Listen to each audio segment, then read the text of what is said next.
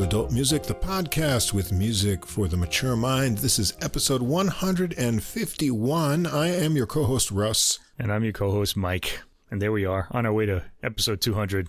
We passed 150. We're coming up to our three year anniversary. We'll have to do something special. I think we should do a face to face episode coming up soon. No, not only are we coming up on our three year anniversary, but we're actually going to be recording the episode on the actual anniversary of the date we recorded the very first episode. Wow. Yeah. It just happens to be a Sunday this year because we recorded that first one, I think, on a Tuesday or a Wednesday. I just want listeners to know that um, when we get together face to face, that means that I get a look into Russ's liquor cabinet, and that is an exciting place to be. Listeners, you don't know what you're missing there. There's some exotic booze in that cabinet. yeah, there's some really interesting booze in there. And I used all my booze bonus points, which was a scary amount that I had collected oh, wow. over the year to buy something uh, really great. So it can't all be contained. I'm going to have to get a bigger location to store all of that, you know, so. You know what I did this week? I went to the liquor store. I was, you know, I didn't, I don't have any bourbon in the house right now. Oh no. I was tempted to buy a bottle of uh, Pernod absinthe because they're now putting out the actual original formula right. of absinthe. And I remember the, the Pernod kind because you know, Ernest Hemingway wrote about it. Right. So I was like, oh, I got to try this out. And they said it made people crazy back in the day and stuff like that. But then they decided that it didn't. But I don't know. I poured myself a fairly generous portion of this, and just two sips in, I was already just blotto. that stuff is really strong. I don't know what's in that. I have an unopened bottle of it. You're welcome to because I had a bad experience with some of that stuff once. Really? Yeah. The other night, I poured it in a shot glass and just kind of, you know, drank that slowly. And by the end of the shot, I was really loaded too. I don't know. It's really potent stuff. Were you painting impressionistic scenes on your wall after that? Or? Only in my head. Oh. it, seemed like there were paintings around me after I drank right. that, but there weren't. I don't know boy, the favorite drink of artists back in the uh, it was yeah early 20th century. You know, boy, I don't know. Anyway, we'll find several ways to celebrate coming up to our three-year anniversary, and we'll keep the train rolling along with lots of new classical and jazz releases here every week. You get three of each, and we've got a lot of different ideas coming up for the spring. Before we get into this week's program, I want to thank a couple people from last week starting with trombonist David Gibson for sharing our episode. And we featured his fellowship recording. It's really got some great trombone playing, interesting original compositions. So check that out if you haven't heard it. Also, thanks to Origin Records as well for sharing our episode. And on their OA2 Origin Arts 2 label, we featured trumpeter Jun Iida's Evergreen and thought it was a really unique debut, mixing in some of his Japanese heritage and sharing the melodies with Aubrey Johnson's vocalizings. That was a real interesting approach. Yeah, I might have to pick that one up. That was kind of nice. Yes, if you haven't heard those albums, go back and check those out. This week we've got some piano and drums that are going to be the main focus. It's going to be classical piano and jazz drums, basically. Interesting mix. I think we're going to call it Themes and Syncopations. Oh, that's a good name. I like it. There yeah. All right, there you go. That that's what it is. So make sure you stick around to check out the samples from all these recordings. In the episode description, as always, you'll find links to Spotify and Apple Music for all the music we're going to talk about tonight. And at the top of the description, there's a link to the full episode playlist. That's where you can get all the music in one place on Deezer, CD quality streaming music from France you can also listen to the podcast there on Deezer if you want to get everything in one place. Now, if you can't see the full description or the recording list or links are difficult to access on whatever app or platform you listen to us on, please check us out on our host site. That's Podbean, P-O-D-B-E-A-N dot com, where everything is easy to follow. If you enjoy the podcast, please follow or subscribe. Tell a music loving friend. And if you take a moment to give us a ranking or write a review, that helps us get listed in the recommendations. Another way we get new listeners can also come over and follow us on our Facebook page to get extra info and new releases throughout the week. There's a bunch of new jazz I put up there. Leave a message or comment there. And if you'd like to contact us directly with any comments or questions, we'd love to hear from you. Our email address is adultmusicpodcast, all one word, at gmail.com. We also want to recommend that you check out our friends over at the Same Difference Two Jazz Fans, One Jazz Standard podcast. That's AJ and Johnny, who look at several versions of one jazz standard in each episode. They play snippets from each version, talk about the history. You'll always learn something, and you're guaranteed to laugh because there's a lot of humor in the discussions over there. Get the original version and lots of different versions. Sometimes they find some pretty funny versions of tunes there. Right. There's a link to their podcast in the description. And if you stick around to the end of this episode, you can check out their little audio promo and get a taste of what they do. Just like those guys, we are going to play a lot of samples. We're playing more and more in every episode. So here's our fair use disclaimer. Music sample clips are for commentary and educational purposes. We recommend that listeners listen to the complete recordings, all of which are available on streaming services and the links provided. We also suggest that if you enjoy the music, you consider purchasing the CDs or high quality downloads to support the artists. We're going to be focusing on the piano tonight in classical. Mike, where are we going to start out? 2024 is starting out to be like a really uh, big year in uh, classical piano. I have three piano recordings here, and there are at least two other ones Hmm. that uh, just came out. So I don't know. We got all these uh, big piano releases coming up, um, so we're gonna hear a little bit more of that in a, Great. in a few weeks. But next week I'm going for something different. We'll talk about that at the end. All right. So two of these albums I chose tonight are not only piano, but they have like a all three of them. I could say have a sort of dance theme to them Right. they're rhythmically inspired, let's say. So there's something about that. So hence themes and syncopations is a really Right. good title. It'll suit this episode well. The first album I'm going to talk about tonight is called La Danse, which simply means dance in French. And this is by the English pianist uh, Martin James Bartlett and released on Warner Classics. It was uh, came out on 26 January. So this album and the next album I'm going to talk about were both released on Warner Classics, the same label. Uh, I've got to say, Warner Classics are, are not very uh, forthcoming with the booklet notes here. Oh, There's really? a booklet, and there's like not much about the music in it. You know, it's just sort Right. of uh, comments by the pianist here, what inspired him to use these pieces. Now, that's okay. The Martin James Bartlett album, this one, La Danse, is really like a French piano greatest hits album. Right. These are all really well known pieces. I guess you don't really need background on them. But the notes in the booklets are brief. They don't say much about the individual works themselves. And I guess, you know, you could say, oh, they want to let the music speak for itself. It's kind of like the, it's an artwork in itself. It'll speak to you directly. You won't have to uh, figure anything out. You know, true as that may be, I like a good booklet note. It's kind of part of the experience for me. And I feel like context is important in classical music. You've got a you know, really 400 plus year history. If you start with the Baroque era, and now we go back to the Renaissance, so it's another 200, 300 years. But the main repertoire, as it kind of came to us when we were younger, was 400 years. You know, I know that when I talk to people who want to get into classical music, they don't know where to start because there's just so much of it. You can listen to, you know, your Bach, your Mozart, your Chopin, but they're from three different periods, and their music Right. you know is after three very different qualities. So it's helpful to know where this music comes from and what era it was written in. All right? We don't have that problem with rock and roll so much because it's really during our entire lifetime so we pretty much experienced it all more or less. Right, and there has been a trend, I think, to make better quality booklets and packaging right. to encourage the sales of physical media. So I feel shortchanged if I don't get something extra for my purchase. I got to say also at this point, there's been uh, over 100 years of jazz. So Right. already you've got all these different styles too. And it's helpful to know a little bit about when certain styles started and what was happening in the world when they Right. came up. Because they're a response to that. Music is always a mirror of its Yeah, society. At society, least sure. Hmm. Western music is. Western music is. All right. So anyway, let's get into this album. This, this is actually a really good album. It's made up of dance movements and in one case an entire dance suite by French composers. And it starts in the Baroque era. That's why I led off with this, but it's going to go right through to the early 20th century. The first piece on the album, Jean-Philippe Rameau. He's a Baroque era composer. This is um, a gavotte and six double from his collection Nouvelle Suite de pièces de clavecin, Suite in A minor, RCT 5, number 7. This is a really famous piece that many harpsichordists and now pianists have recorded. Pianists have been picking up on this French uh, keyboard music. It was believed at one time that the French Baroque composers were so wedded to timbre that you really couldn't put a French keyboard work across on the piano. And now we have pianists showing us that you can, and everybody else missed out over all those years that they didn't play these really wonderful works. The right hand melody and its ornaments on this performance are crisp, while the Yeah. bass line is clear. Nice snap I wrote, yeah. You wrote that too, huh?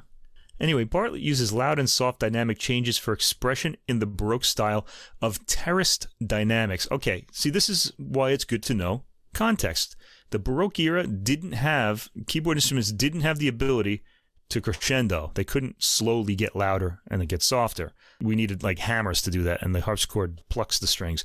So you have something called terraced dynamics, which means it's one level of volume, and then you can switch to another level of volume by using another keyboard manual or moving a sort of a contraption on the instrument that will change right. the sound. Okay. So this is terraced dynamics. You're going to notice that in Baroque music. So keep that in mind if this is new to you. But he does this on the piano. You can crescendo and decrescendo, but it wouldn't be um, appropriate, you know, to the uh, style to do that. He gets flowing legato lines for the first double. Now the doubles, it says here, it's a gavotte and six doubles. What he means is variations. That's basically what the mm. are. And I like the chiming sound he gets on the chords for the second double. double is spelled double, but it's a French word here. Or whichever one has the constant moving 16th note bass. Third double, double, I gotta remember that, has ornamentation in the middle voice, while a high voice plays the melody and a low on the bass. Fourth has repeated notes, crisply taken. Sixteenth notes appear in the melody on the fifth double.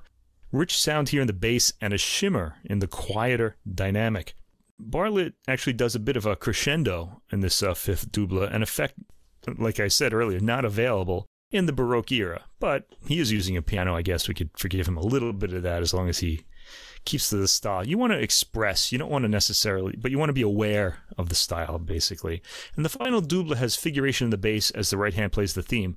Each double, by the way, ends with a full cadence, so they're easy to follow. There's a pause after each of them. Okay, track two, one of my favorite keyboard works of all time, Francois Couperin, Le Barricade Mystérieuse. Now, what that means is the mysterious barricades, and what that means, nobody really knows. it's a very mysterious uh, title. And I'm going to sample this because it's such a beautiful piece. I just love it. And it sounds great on the piano here. I'm so used to hearing this on the harpsichord, but let's give a listen to this here and see what it sounds like.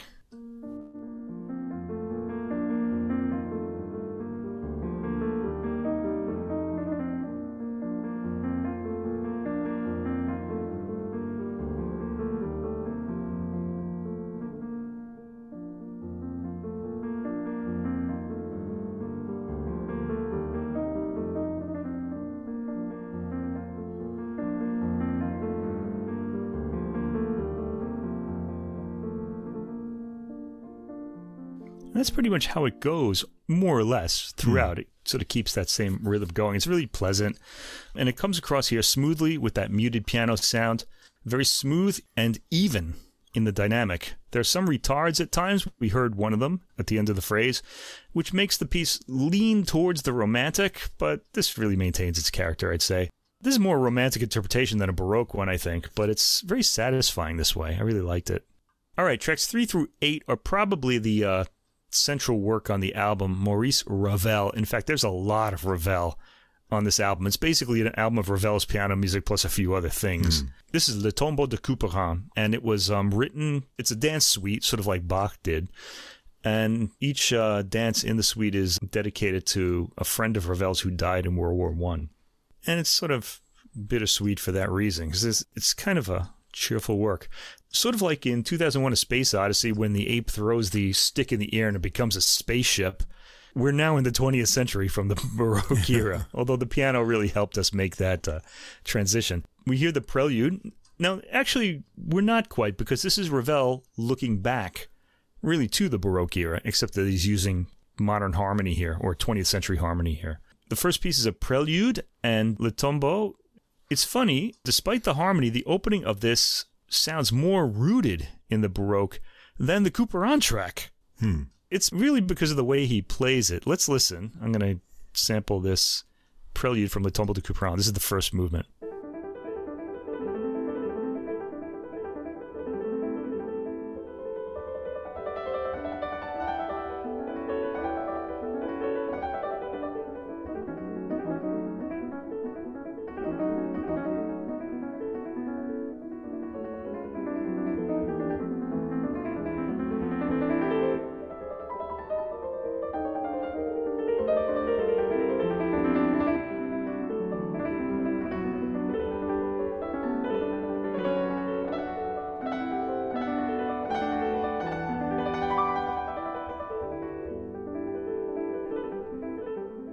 We get a repeat after that. All right, maybe it's a little too fast for the uh, baroque, for a baroque keyboard work, but that's okay.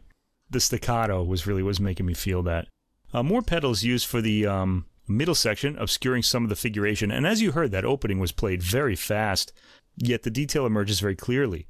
The repeat goes back to the opening style, and there's some explosive bass heard, nailing down the root of the scale runs in that part. Track 4, Movement 2, the fugue.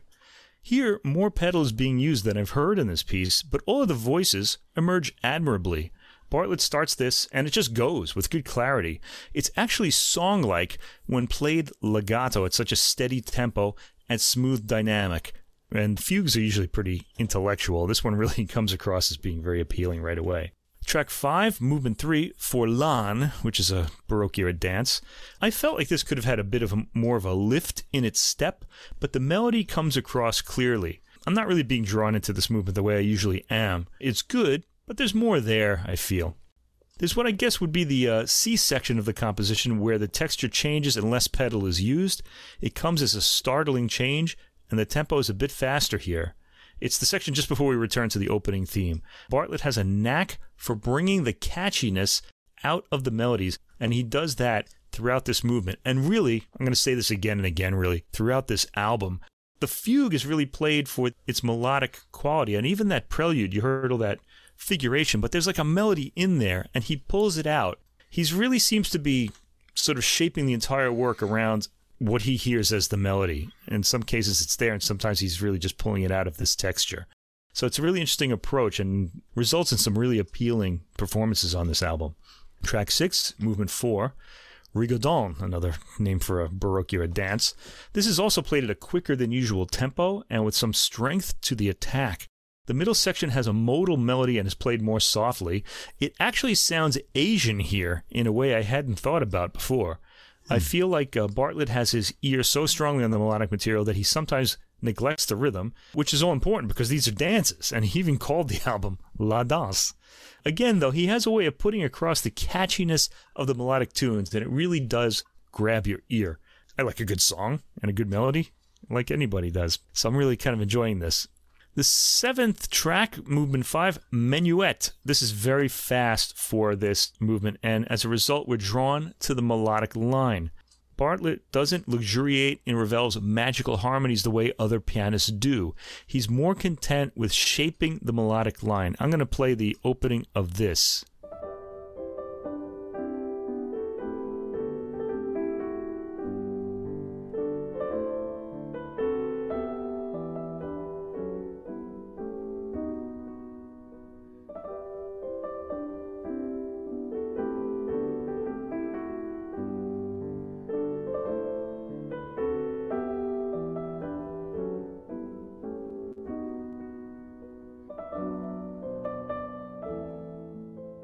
Okay, now I said that he focuses on the melody, but this was probably the wrong track to say that, oh, he, he loses the rhythm, because this one really does have, I don't know about a dance rhythm, but a very marked rhythm, mm. and we hear that pretty uh, clearly there. Track 8, movement 6, the final movement of this suite, Toccata. Now, Toccata isn't a dance, it's showing your technique. It's played at a remarkably fast tempo, and I was pretty amazed at the rapid clarity of the staccato at the beginning. Uh, he manages to maintain this tempo and evenness throughout the material, and at the point where the piano enters again, he shapes the melodic lines appealingly and they leap out. Let's get a sample of this. This is pretty amazing.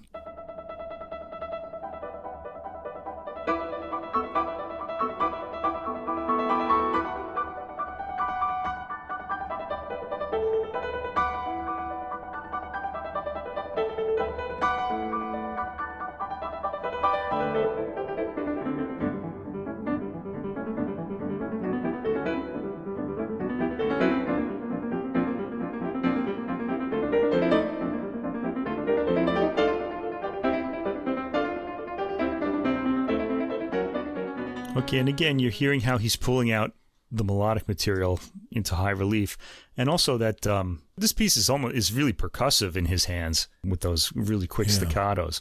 Um, this piece can sound like it's racing at times, particularly when the opening staccato material returns. It's an interesting interpretation, revealing elements of the score in ways that I wasn't familiar with. I have mixed feelings about it, but I have to say it was a rewarding listen. It was pretty exciting too, I have to say. So I don't know. I loved it, but then it was I don't know. It's it's sort of like that.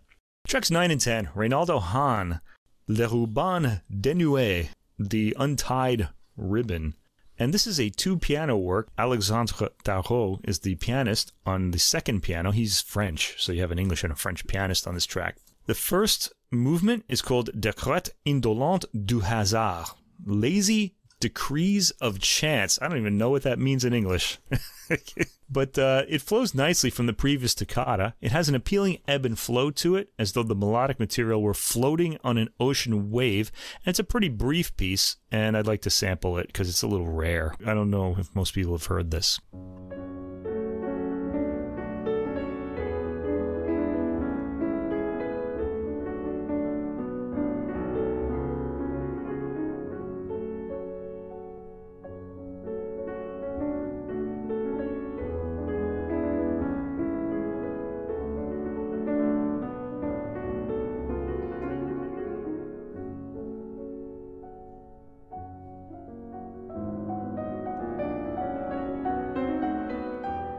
Right, so we're hearing two pianos there you want to keep in mind for this and the next track, which is called Les Soirs d'Albi. Albi is a place in France.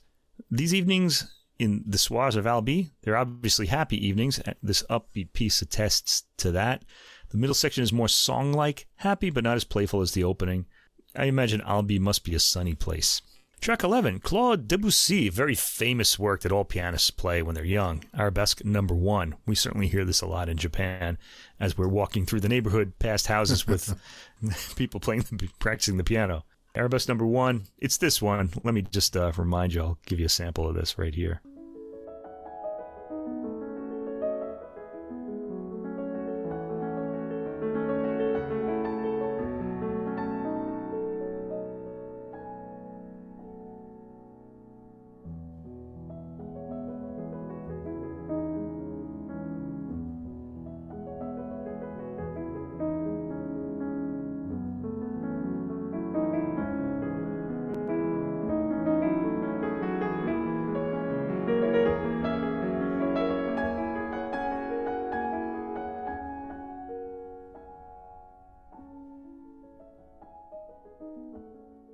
This is so beautifully played here. The tempo is mm. perfect, really. It's a little slower than we've been hearing in a lot of the other works.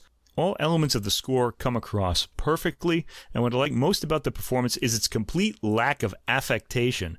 It's just played straightforwardly. And again, this is when I noticed so are all of the other works on this album.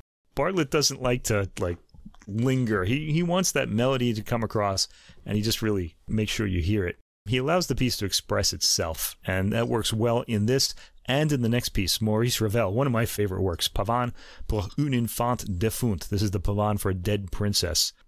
It's a bit on the fast side, but as has been the case throughout the album, the melody is in the foreground and is well shaped, and all of the harmony is there to kind of surround and support the melody, uh, which I guess is as it should be. But the magical harmonies at the end of each section come through subtly as they should. Um, a lot of pianists like to really make sure you hear that because they're so magical. And that kind of magical quality, you have to be listening really closely to hear it on this performance.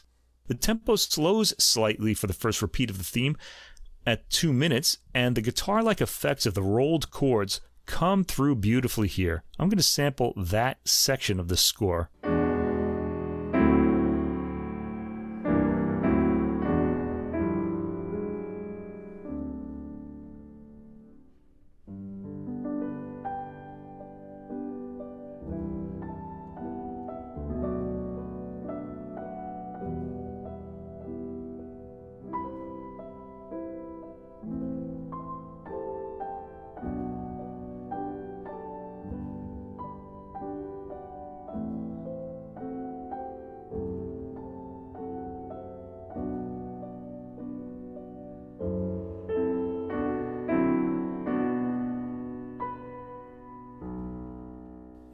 Get to that magical ending, but I think I'm going on too long, so I have to come out of that. Did you notice the uh, on the left hand the guitar like rolled chords? Yeah. He's the the speed is just perfect. It really does sound like uh, the sound someone would make when strumming a guitar. At least the speed of it does. and it gives you that illusion. Uh, really beautiful there.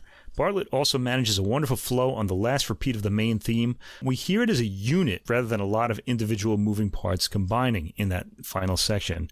This is a straightforward performance that puts forward a lot of the magic of this piece.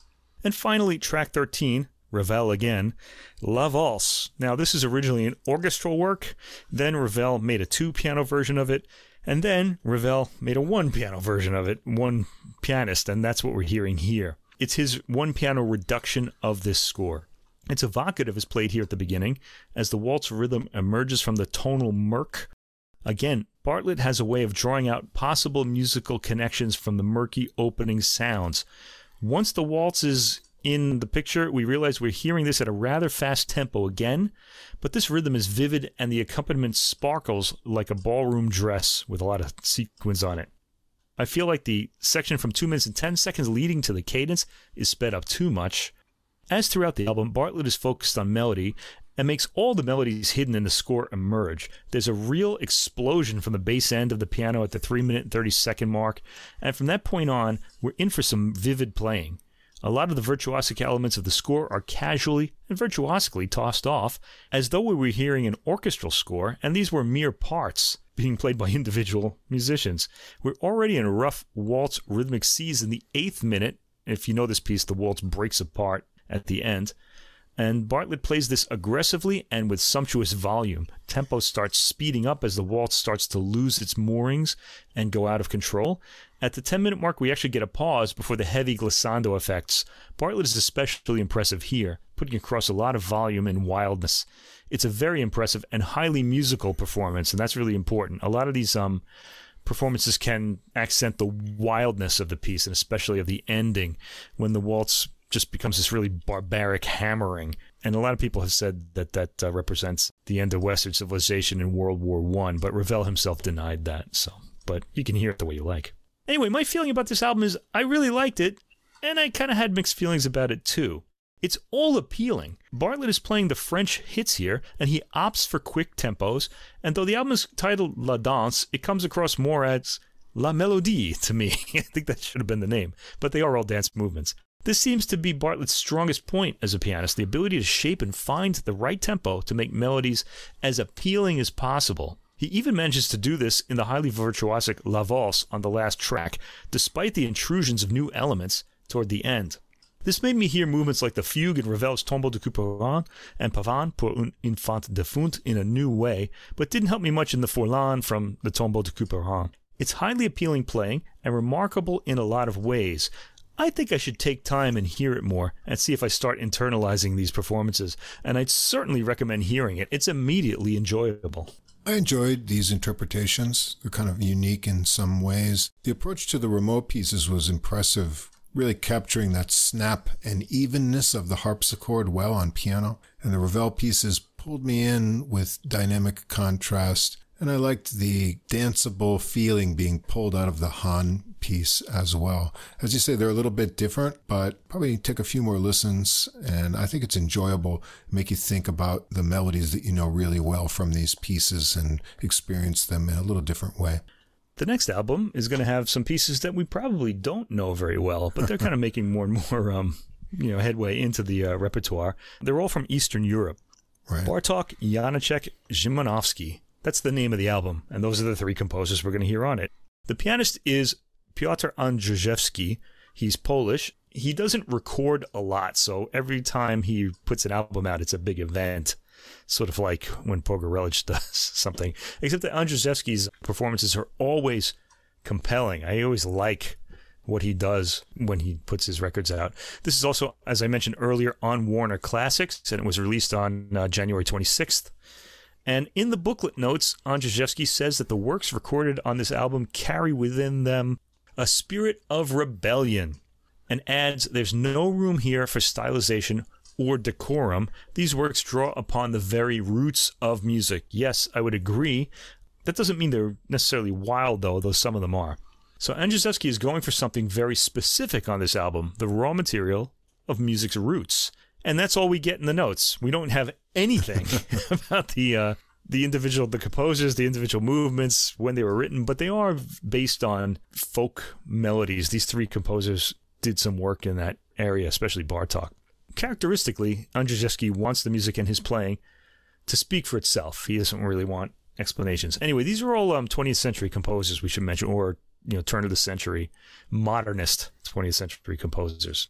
The first is Leos Janáček on an overgrown path, Book Two. There are 15 movements in this. Book one has 10 movements, and book two actually only has two movements, and then there are three unpublished movements that are now included, even though Janáček never allowed it during his lifetime. So we're hearing mm. the uh, the two movements that Janáček published, and then the other three that he didn't in this one. So I got that from my own research, not from the booklet. anyway, the first of these five movements is an andante. The titles are all just the uh, instructions for the speed or the uh, feel of the works. The opening of this is um, simple in a folk song way and very prettily played. There's also a bit of a haunting quality to the harmony and Anderszewski's playing. He captures that haunting quality well, as we would expect from this particular pianist. He's pretty great. I should give a sample of this so that we can get our ears into this new sound world after the previous album. So let's hear the opening of On an Overgrown Path.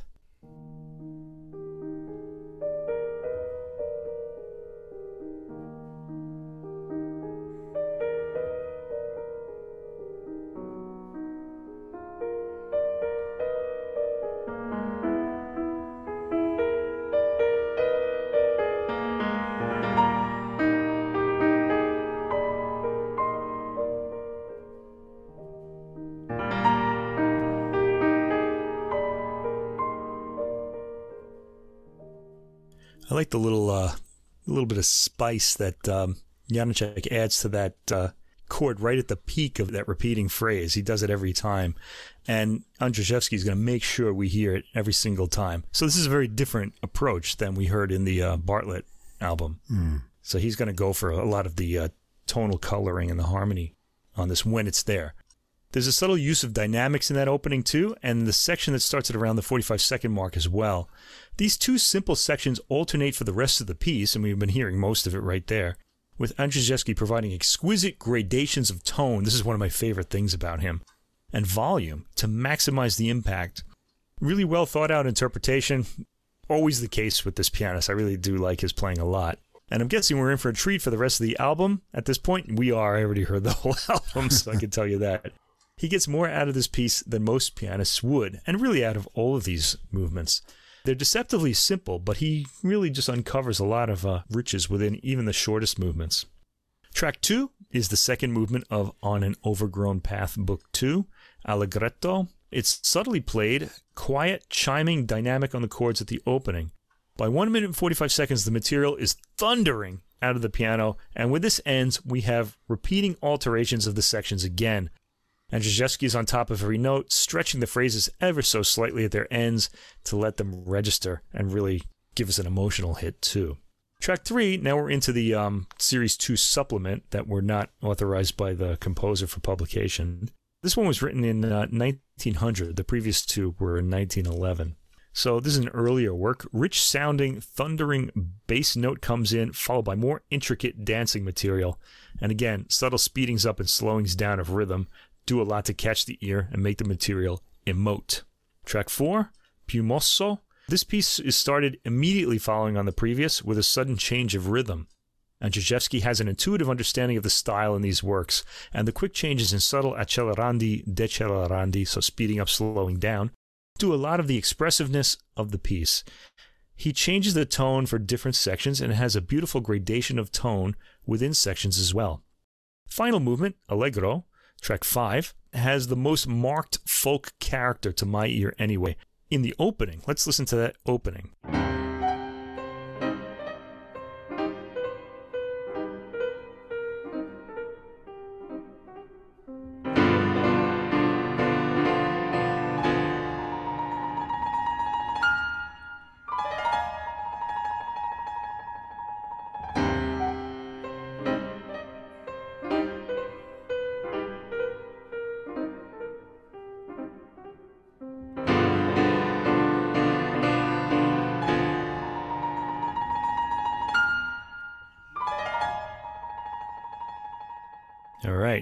Right. Yeah, that kind of crooked sort of melody and rhythm mm-hmm. tells us we're in Eastern Europe, right there. Anyway, Anderszewski gives it a bold sound, and he brings the thunder at times, but there's a beautiful ebb and flow to the dynamics throughout the movement. At 2 minutes and 20 seconds, a new theme starts over a marching rhythm that suddenly changes to something more flowing as the right hand takes over in interest. The march briefly comes back and fades into a kind of cadenza in the fourth minute and then morphs into a folk theme over a romantic musical setting in the fifth. I'm going to sample again later on just so you can hear that. There's a lot of variety in this movement. So let's hear later on. This is about the 5 minute and 15 second mark.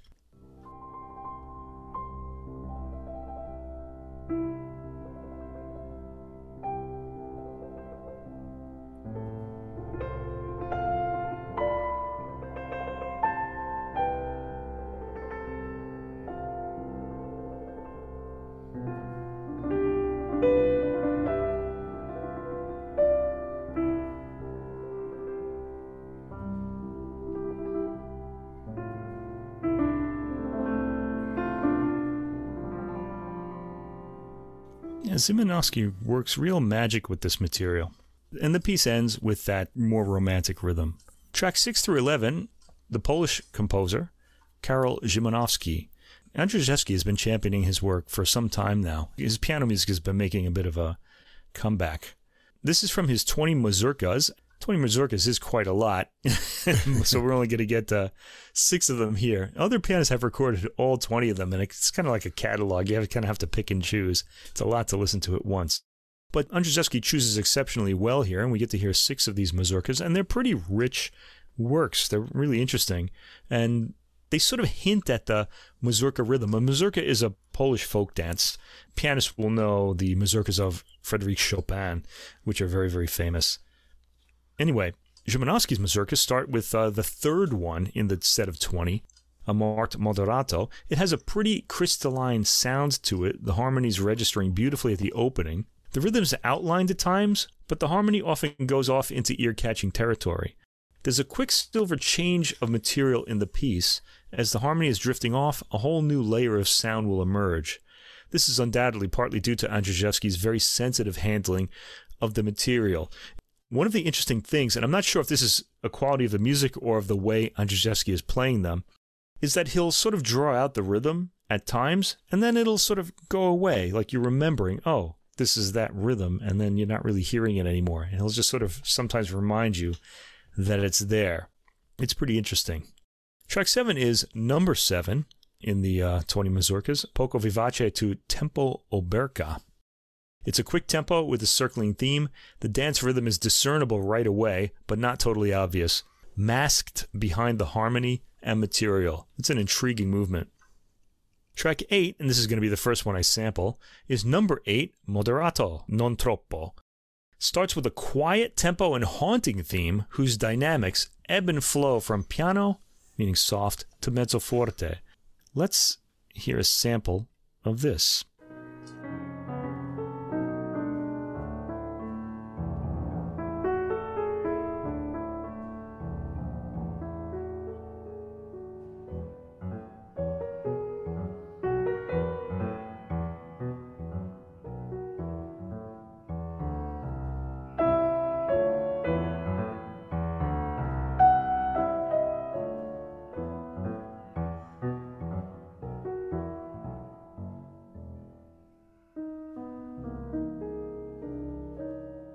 Quick changes of sort of rhythmic and melodic profile mm. in this piece. Anderszewski characterizes the changing material well, as you heard, attuned to the variety of expressions these pieces put across. By a minute and 34 seconds, we've reached a forte dynamic, and the dance rhythm is intact. Dotted rhythm material from the beginning starts repeating towards the end. Track 9 is number 10 in the set of 20 mazurkas, Allegramente and Vivace, then Con brio. It has a forte opening that quickly fades to mezzo forte for this theme, whose harmony is restless. Let's sample this one from the beginning.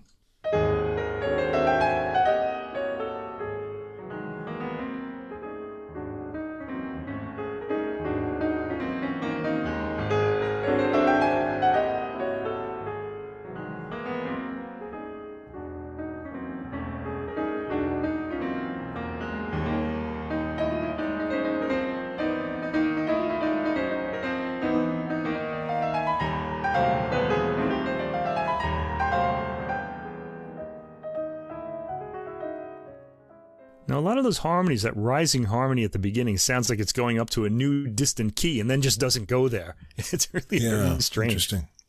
Yeah, this continues with familiar themes heard in harmony, drifting from one place to another. It's stormy and a piece that Anderszewski obviously relishes playing. It ends with an appealingly taken, thunderous chord. Track 10, this is Mazurka number 5, marked Moderato. Again, here we get an unsure harmony with fragmented, though rhythmic themes. These extend and repeat as the piece goes on. I like the way the harmony will occasionally stabilize and the dance rhythm will be thrown into relief, but this never lasts long, as the highly colored harmony brings the music drifting into new territory. There's a pause at a harmonically unresolved point at 2 minutes and 3 seconds. You really have to be hanging on to like every phrase of these, and Anderszewski helps a lot with that. He, he's on top of this material really well. But it changes so quickly that it's sort of important to really be focusing. Track 11 is the final of the mazurkas on this album, number 4, Allegramente Risoluto. And of the six mazurkas programmed here, this one has the most immediately appealing opening, probably because it's the simplest. It starts boldly, then slowly decrescendos to a new theme at a minute and four seconds. We'll just hear a little bit of that opening.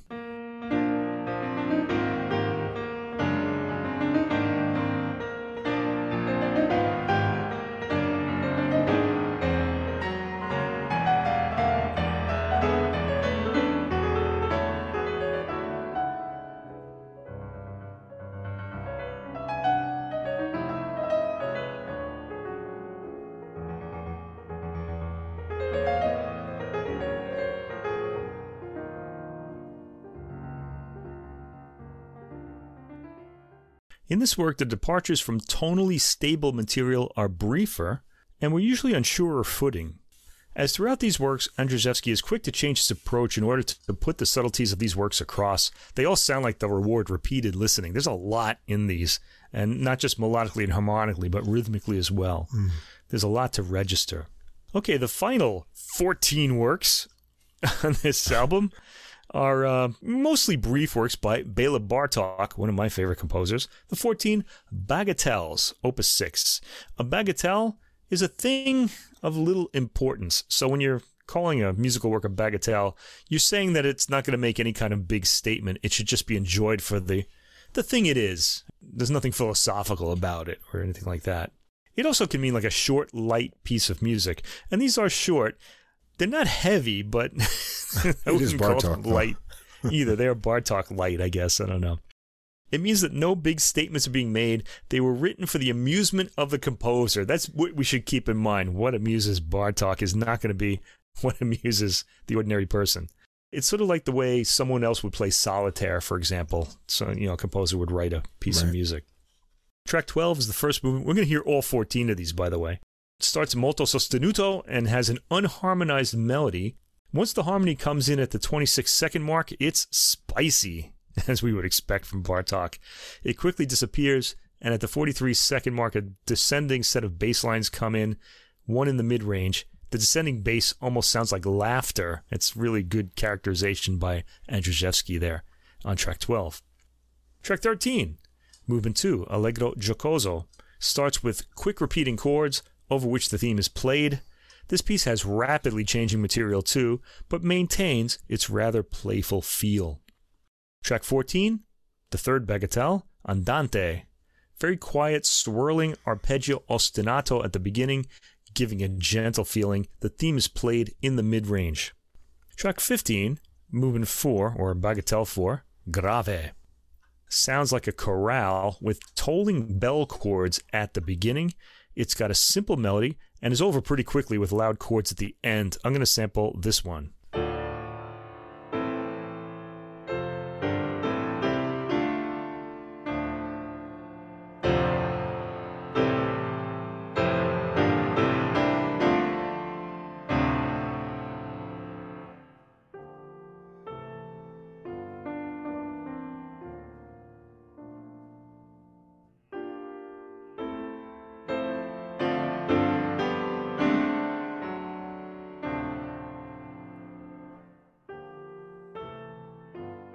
And I do like the way Anderszewski is so has such an ear for all those uh, harmonies. He's almost like a master chef in the kitchen, just putting the right amount of spice in the food, making it really good. Track 16, movement 5, Vivo. A rapidly repeated chord accompanies the hurrying theme here. This is going to be very different than what we just heard. So let's sample this too.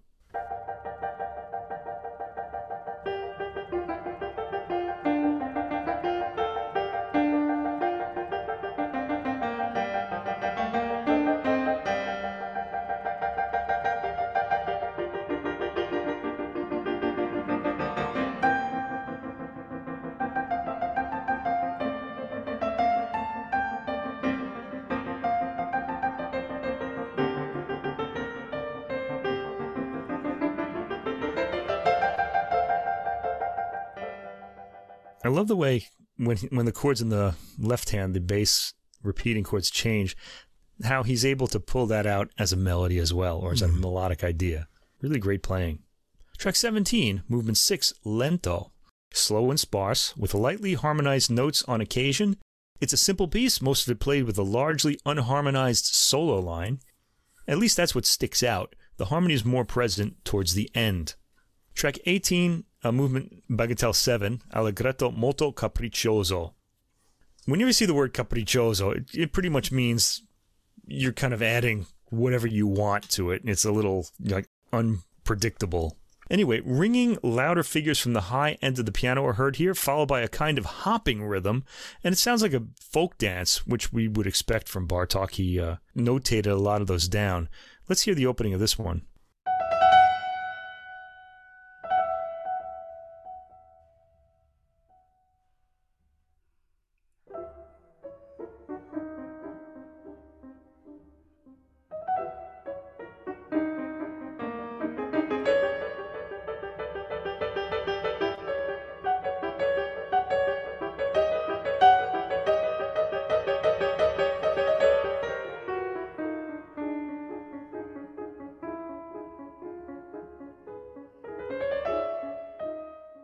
Lot of teasing with that rhythm. There's some inspired rhythmic moments, all of them fleeting. We heard a few of them there. By the end, the bass comes in and the tempo briefly speeds up, and as with previous pieces, Anderszewski is alive to all the subtle changes in the score. I ain't going to say that a lot because this is really great playing. Track 19, uh, movement 8, Andante sostenuto. A quiet, harmonized descending line starts this out.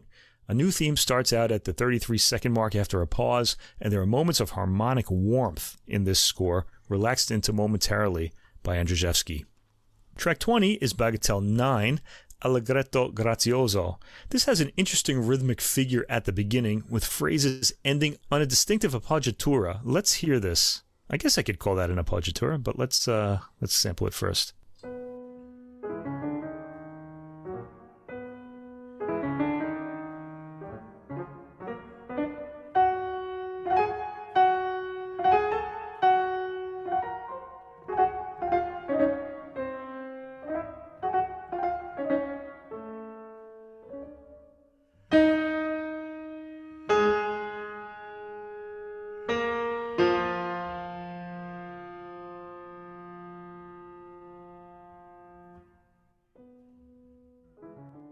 There's kind of a leaping quality to the ends of those phrases. Pretty interesting.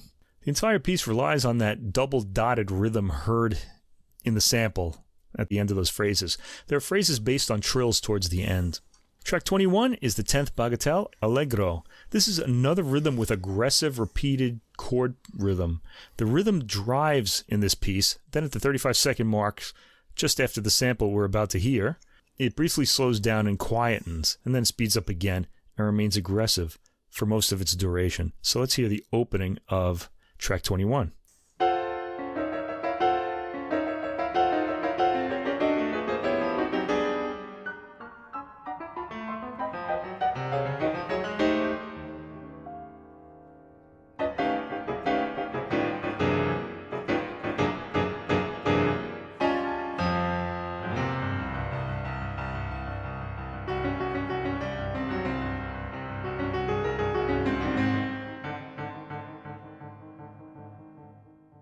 I really hope we're hearing the, the sudden changes of touch and attack and of rhythm that Anderszewski is putting into this playing. He really is amazing at this. He can really just change things on a dime, and that really helps this music a lot. Track 22, this is the 11th bagatelle, Allegretto molto rubato.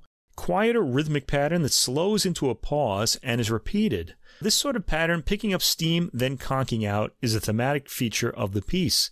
There's sort of a drumroll bass pattern after the one minute mark in the accompaniment that the right hand plays over. Then we hear familiar material from the beginning that leads to the movement's close. Track 23, the 12th bagatelle, is a quiet una corda pedal opening, so it's kind of muted, that results in a rapidly repeating note that resolves upward. The movement is built on this gesture and slowly unfolds via its repeated entrance. There's modal harmony used in the harp like figuration in the second minute. This is a sort of B section in this four minute movement, and then we hear the accelerating, repeated note again to recall the opening material. A subtly performed movement showing Anderszewski's attention to nuance, but you could really say that about this whole album, as I've already mentioned. Track 24, Bagatelle 13, Elle est morte, Lento Funebre. So she is dead is what that means. It starts low in the bass with a dotted rhythm and a melody above it. There's a dynamic build up to the second minute and then a quick attenuation once the peak is reached. And the final track, the 14th and final bagatelle, is a waltz. Mamie qui danse. Something that dances. I don't know what me is. Presto. This is the last bagatelle dance with a rapid repeating chord pattern in the bass. Let's sample this.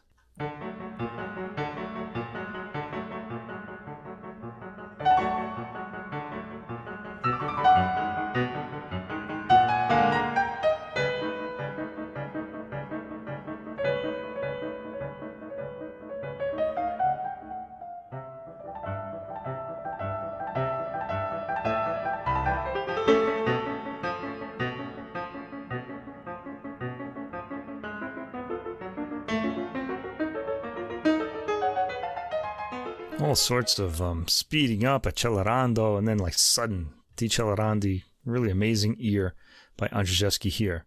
This is a quick and aggressive piece, but immediately appealing. There's lots of variety of approaches are used with the material, including unisons, repeated notes, rolls. It engages the ear and intellect throughout.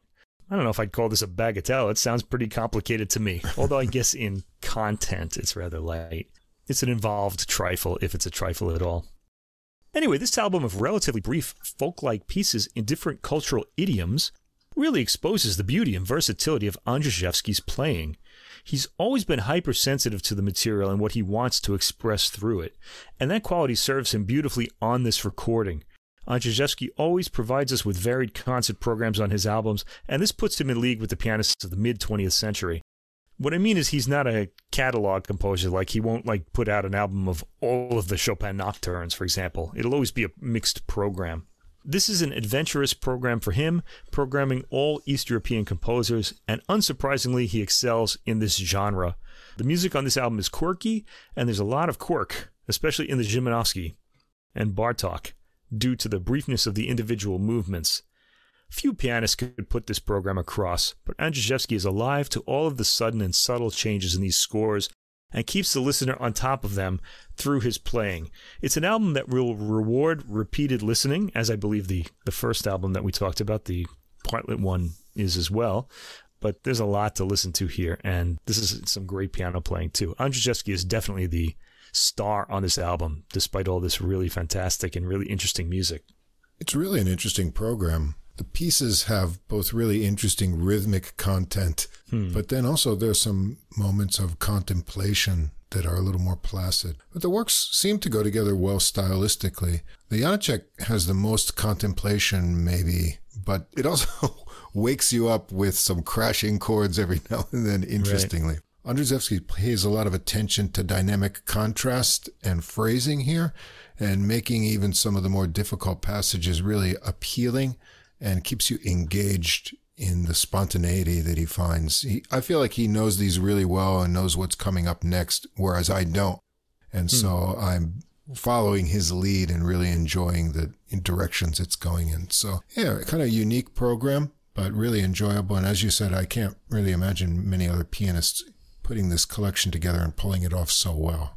Yeah, he definitely brought his uh, spice rack to the keyboard with some of those chords. All right. Our final classical album today is called In Blue. Americans should be uh, familiar with that kind of title. Yeah. This is by the American pianist Andrew Armstrong, and it's on the Rubicon label, released on uh, January 26th. The first work on this, it's all American composers, I should mention. And the first one is a contemporary American composer, Aaron J. Kernis. His piece, uh, Before Sleep and Dreams. Mm. Now, Kernis was born in 1960, making him a few years older than me. So he's, you know, close to our generation. He's older than both of us, but not by much.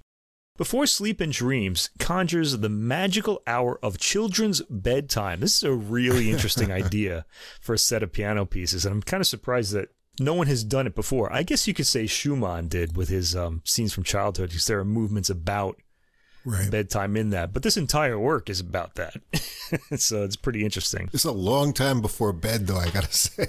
yeah, I, I think. Uh, I think the uh, the parent in this is like lingering in the bedroom watching the child sleep mm. for a really long time and contemplating these things.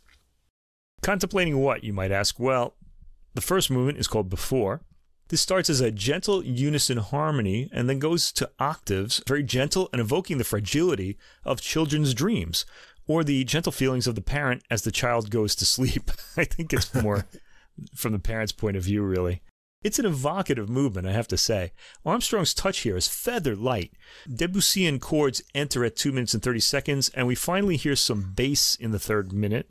At the end, the piano goes all the way up into its extreme high range, playing the notes at the end of the keyboard, which we rarely hear.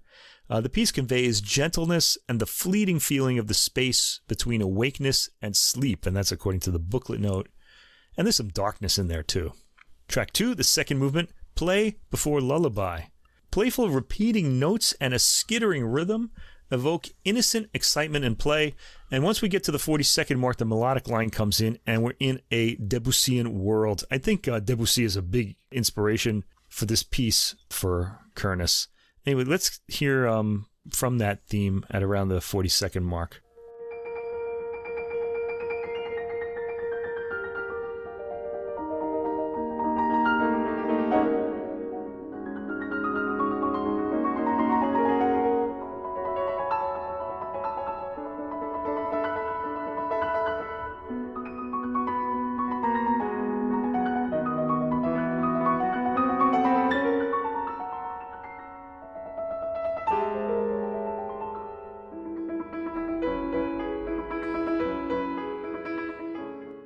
Armstrong's uh, subtle pedaling at the changes of harmony is really evocative here mm. as well. So this builds up to full sounding chords and forte dynamics. The pacing slows down a bit after this episode to something more deliberate.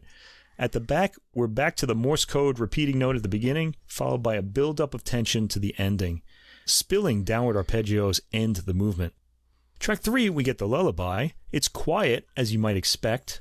A rhythm is set up in the piano's mid range, and in its upper range, a gentle dripping melody is heard. Armstrong's playing of the quiet material is magical. He gets a featherlight touch and expresses the innocence this piece is trying to put across beautifully. There's a dramatic forte section in the third minute, and the descending quiet melody that follows is full of some derailed harmony, though it's always pleasant, only making one wonder, what's that? at what seems a faraway disturbance.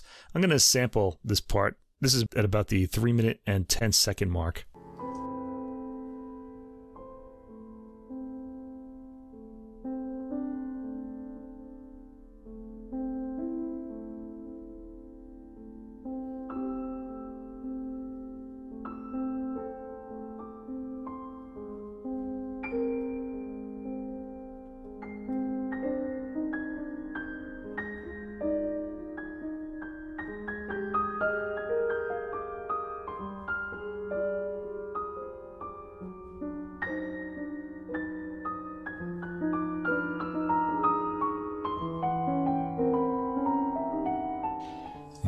Getting into a little uh, deeper into the woods there with some of that harmony uh, when I just faded out. It's pretty interesting where it starts going. I'm concluding that Kernis is highly influenced by Debussy in this set of movements at least. The gentle touch and fragile sound world continue from that point to the end, and one or two mezzo forte chords suddenly appearing. This is a fairly long movement at over eight minutes. Um, this, this child takes a long time to fall asleep. track four is movement four, Lights Before Sleep, It's a brief movement at 2 minutes and 15 seconds. It starts with building repeated notes, blooming into a harmony that's left to decay. I'm going to sample this one from about the 40 second mark.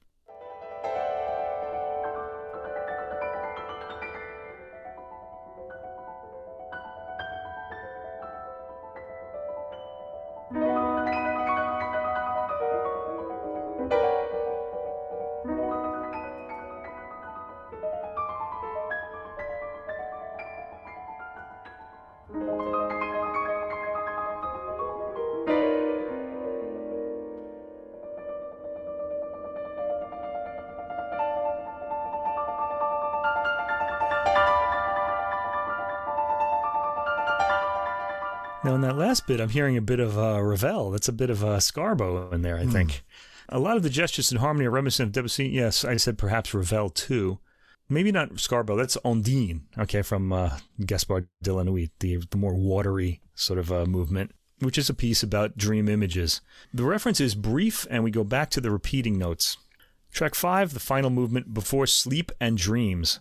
Quietly chiming chords are heard at the beginning, followed by drifting chords in the melody. The Debussy influence is there again, with chords modally drifting without weight, in a manner like Debussy's first prelude, the Danseuse de Delphes.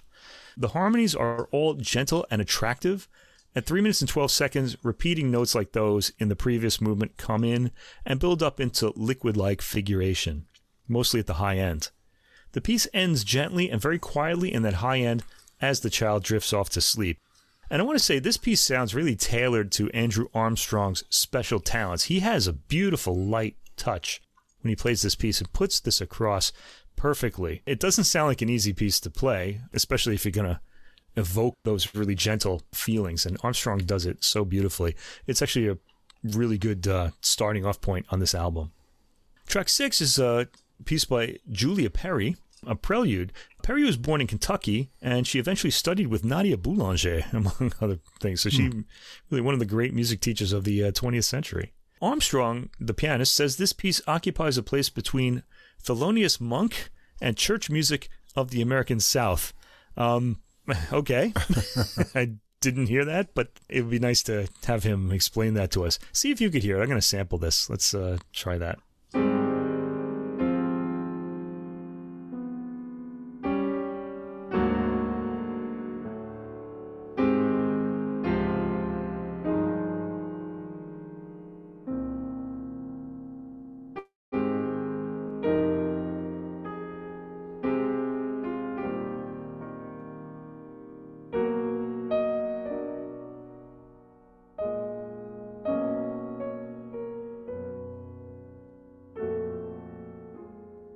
Could hear the church music. Those are uh, Yeah. chorale chords, really. Mm. Yeah. It's a brief piece at 1 minute and 55 seconds. This starts with opaque chords sounding heavy after the Kernis work, but played with sensitivity by Armstrong. There's a light blues quality to the harmony at times, but mostly it sounds heavy, like loudly tolling bells. Tracks 7 through 9. George Gershwin, he's going to figure heavily on this album. We hear his three preludes for piano. Number one is marked Allegro ben ritmato e deciso. These are all very short, by the way. Armstrong takes the opening very slowly and softens and slows even more for the next line. He goes for fortissimo and characterizes the rhythm well, getting a warm feeling. I feel like this could use more lightness, more happiness, but Armstrong's interpretation has it on the heavier side, which is kind of unusual thinking what a light touch he has, you know? Track 8, number 2, Andante con moto e poco rubato. Armstrong takes this more slowly than most pianists I've heard, and the tempo works well, allowing us to sink into the bluesiness of the melodic line. He doesn't put any accents into the melody at all, playing it like a straight song theme. At the two minute mark, Armstrong gets a good blues quality out of the bass line in the B section of the piece, though I feel there's more there. Armstrong hears this in the previous piece as heavier than I do. And track 9, number 3, Allegro ben ritmato e deciso. The rhythm here is vividly played. Armstrong again sort of downplays the accents. We get the sense of the line of the piece at the expense of the sparkle of the moment. I don't feel like this is as uplifting as it should be, and I'll give you a sample so you can decide for yourself.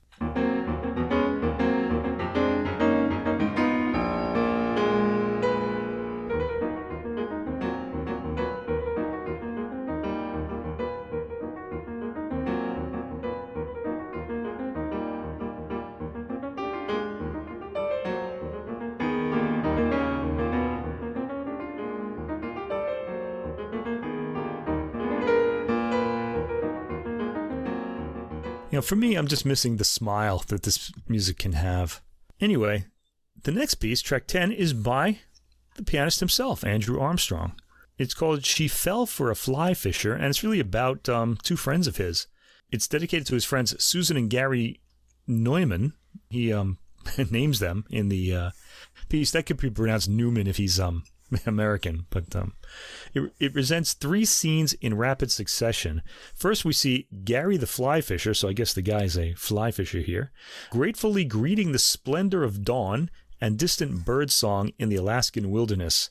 This ardor gives way to bubbling waters which roll in the piano's bass. I need to mention, I'm reading from the booklet notes here. This isn't me talking, okay? Gary makes a cast. A naughty fish taunts him. He dives after it. The musical intensity rises until suddenly we're left uncertain. Who won, Gary or the fish? At last, Gary returns home to his beloved Susan. Warmth and the joy of homecoming pervade, nevertheless, with just a hint of bittersweetness as Gary leaves behind the wilderness at least for now. This is kind of interesting. The piece is called She Fell for a Fly Fisher, but she isn't really in this piece. Really, the fly fisher is. It's really, it almost sounds like he's the only person in it, and then he goes home and meets his wife. Anyway, the piece starts innocently with a melodic figure and ripples in the high end of the piano and lots of sustain pedal. The opening is very quiet, bringing us back to the Kernis piece, Armstrong's great talent as a pianist is his featherlight touch, and he uses that to his advantage here. By the 1 minute and 50 second mark, the struggle with the fish has begun, and uh, we could hear a little bit of the middle of that, so let me uh, get in at around the uh, 2 minute and 20 second mark.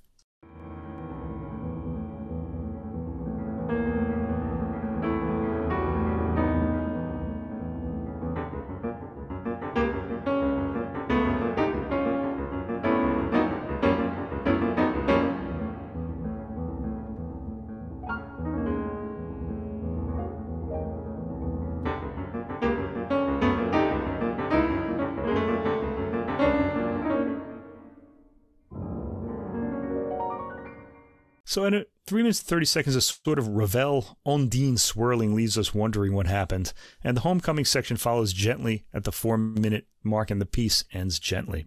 Track 11, George Gershwin again, I Got Rhythm, from the musical Girl Crazy. This has a bit of the rhythmic joy we're familiar with from this piece. Armstrong doesn't go for the playfulness we associate with Gershwin's songs generally, though he does get that quality from around the 44 second mark, and I'll sample that for you.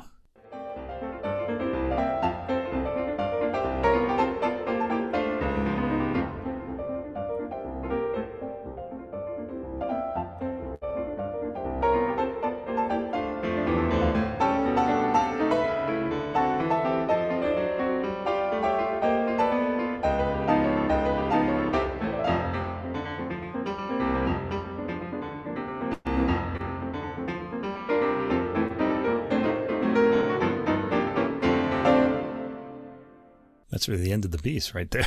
he Yes, went right up to the end. Yeah, he has this remarkable like evenness of the different voices. They're- not really lumpy at all, and that really gives the uh, rhythm a nice kind of a chugging motion to it. I feel like he's missing the last ounce of rhythmic spring. It's a heavyish tone that he uses. It's not heavy, but it's you know not light.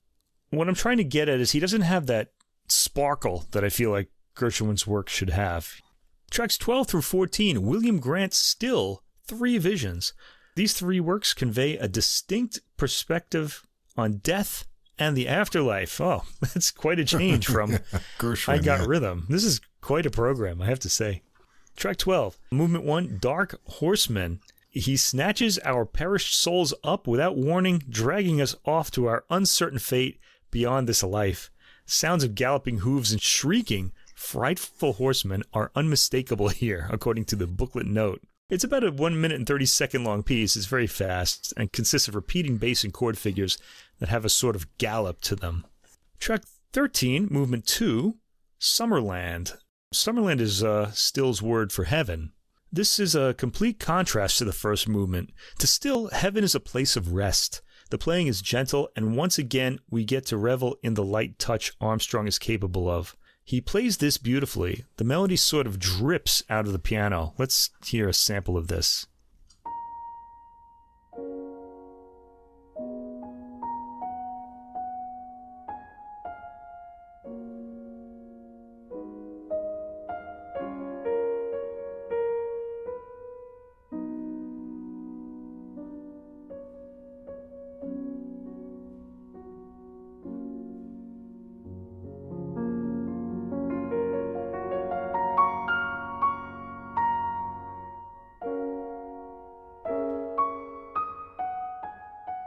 Now, this sounds even nicer if you've heard the first movement first, which really kind of puts you a bit on edge. And then we have right. this movement that calms us down. This piece remains calm throughout, and only at the end does it venture briefly out of the piano pianissimo range, reaching a mezzo forte at most. It's a lovely movement, very calming, as you heard, and beautifully played here. Track 14, the final movement, Radiant Pinnacle. This takes a step further from Summerland into esotericism, a sense of pacing and harmonic movement that is truly in its own world, according to the booklet note. This is the longest of the three movements at five minutes. Uh, it starts out with an open, upward arpeggiated chords that don't close, as though reaching out for something and not quite reaching it. Let's hear the opening of this piece.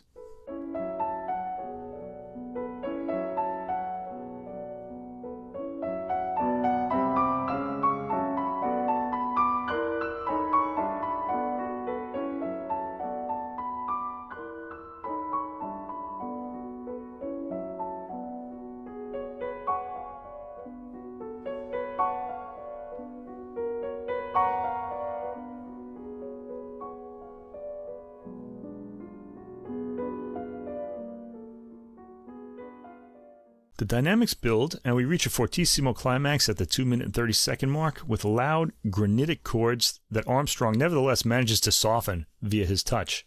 He sort of cushions the edge of the sound, and it's a beautiful sound. After this climax, the beginning material resumes, and at the end, we reach a gentle climax with some building chords added to the end as a sort of brief coda.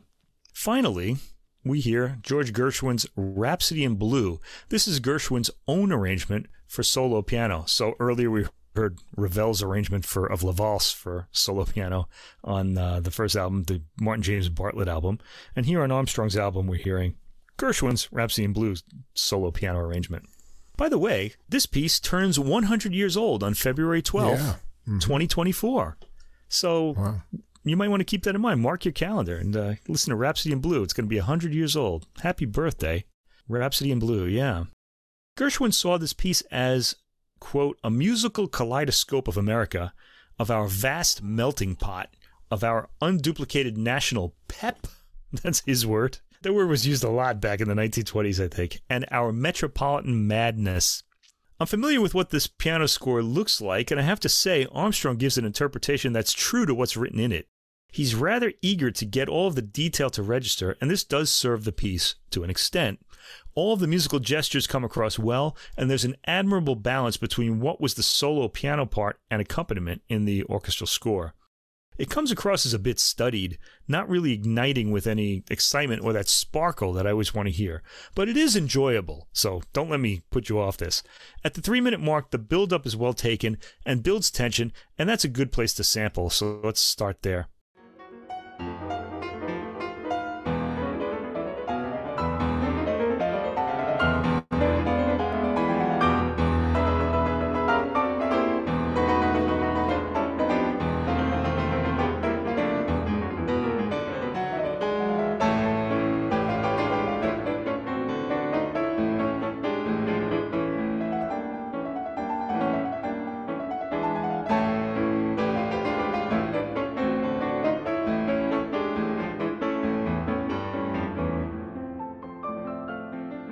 He wants to keep that rhythm going. I feel like he kind of holds back a bit on the grandness of that theme. The theme after the 4 minutes and 30 second mark really doesn't have the presence it often has in orchestral versions. I want you to hear that too.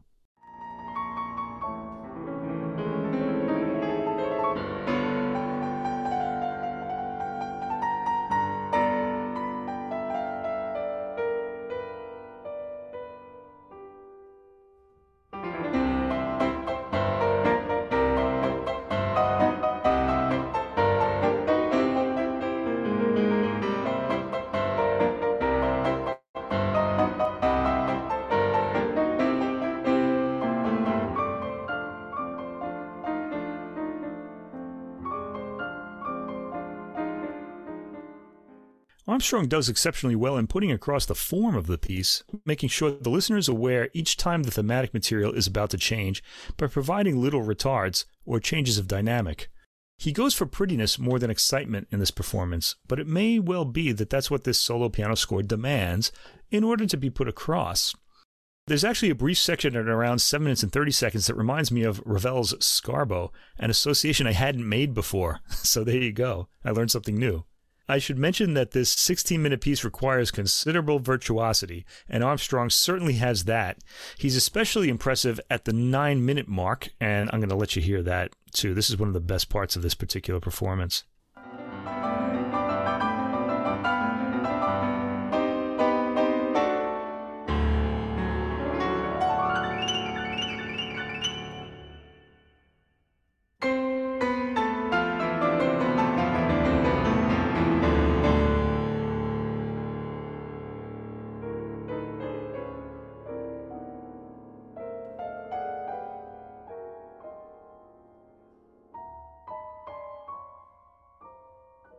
He interprets the final iteration of one of the main themes as a sort of march.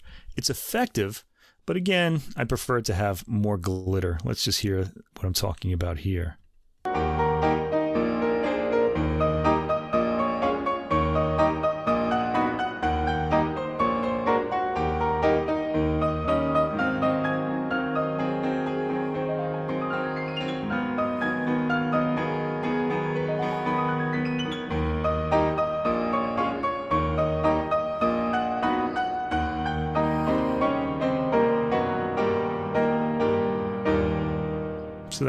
Like one, two, one, two, you know, it's, Right. it's kind of like overall, it's a faithful and effective performance of the score, played more for beauty and detail than excitement, as I said. There's nothing wrong with that.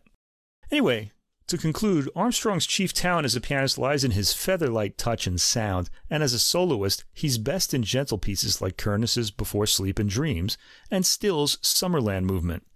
Kernis's piece borrows a lot of its voicings and manner from Debussy's piano works.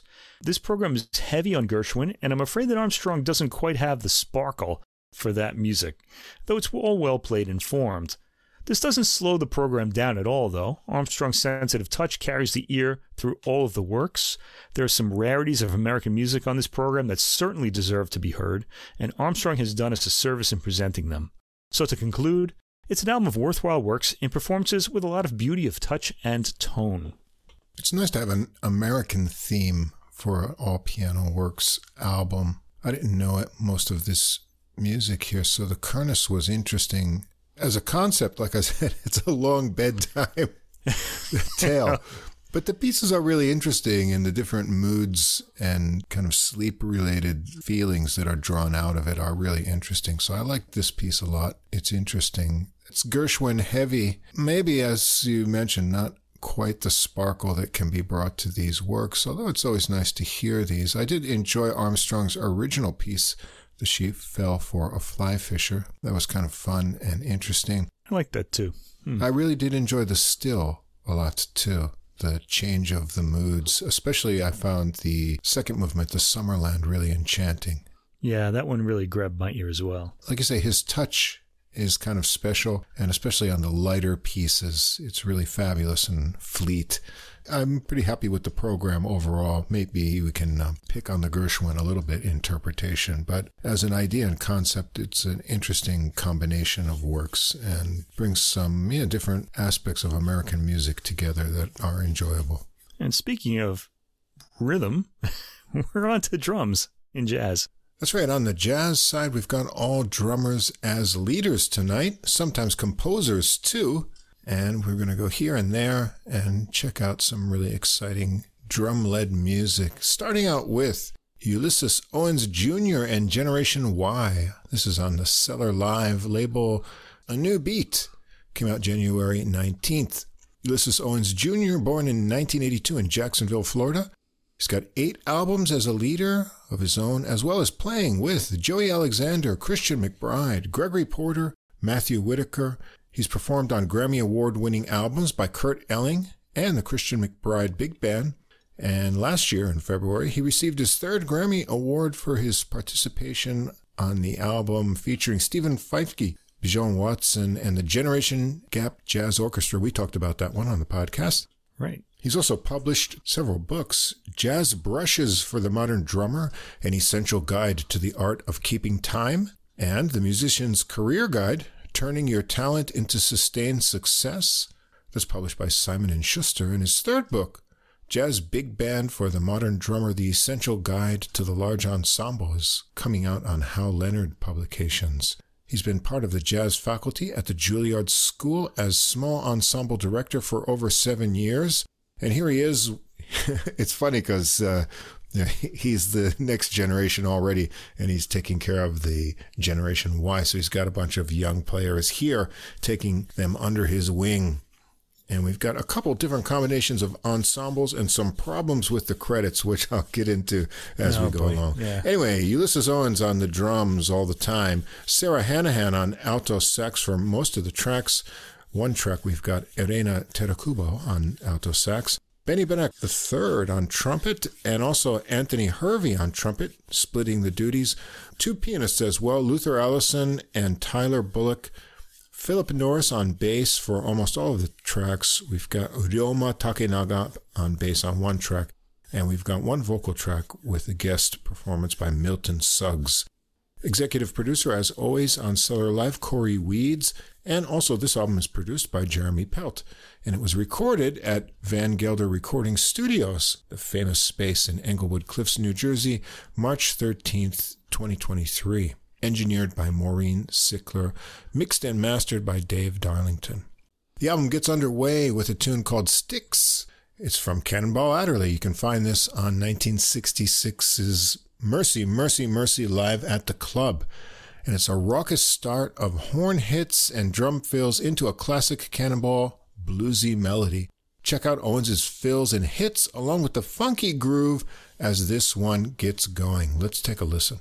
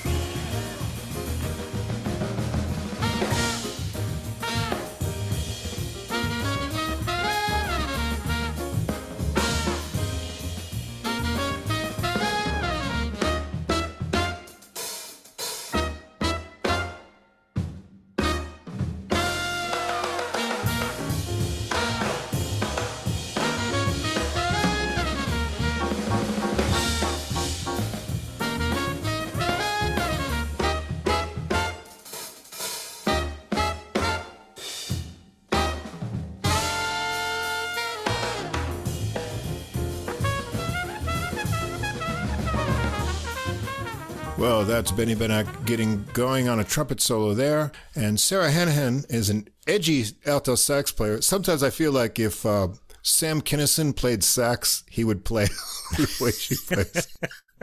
It's a funny comparison. A lot of edge on this album, but that's kind of what you want on a Cannonball Adderley tune. So let's check out her solo coming up later after the trumpet solo.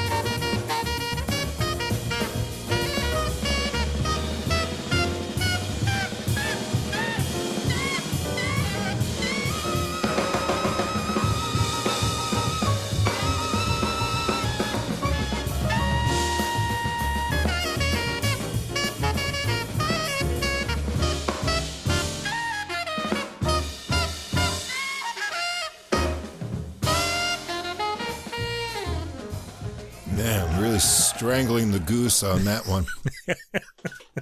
Allison gets a piano solo next, working it up slowly with funky rhythmic figures, and Norris has a funky and fun bass solo.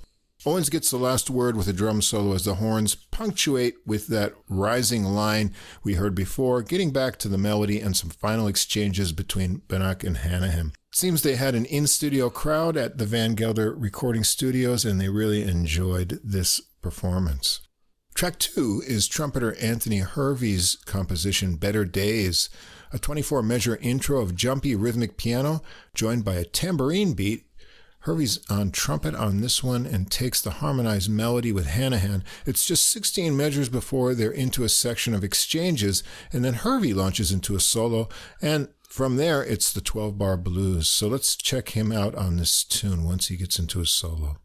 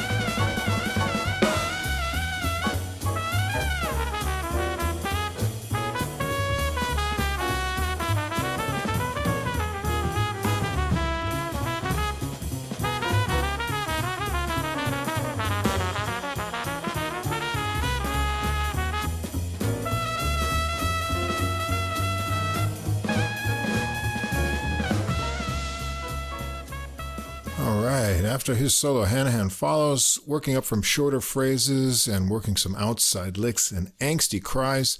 Bullock has a funky piano solo too with some harmonic tension and nice descending trickles. He works it back into the rhythmic intro idea, Norris getting some bass time bouncing underneath the figures before the horns are back with the melody into some trills and improvisations as the rhythm section thins to the ending. Track three is called London Town, and this is a Benny Benack III composition. Owens gets it started on drums and light toms. Piano and bass are in for eight measures, and then Benack takes the melody with a nice tone and gentle phrasing. It's 24 measures, and then Hanahan joins in for another round. I like the airy feel and light groove of this tune, so let's hear the beginning.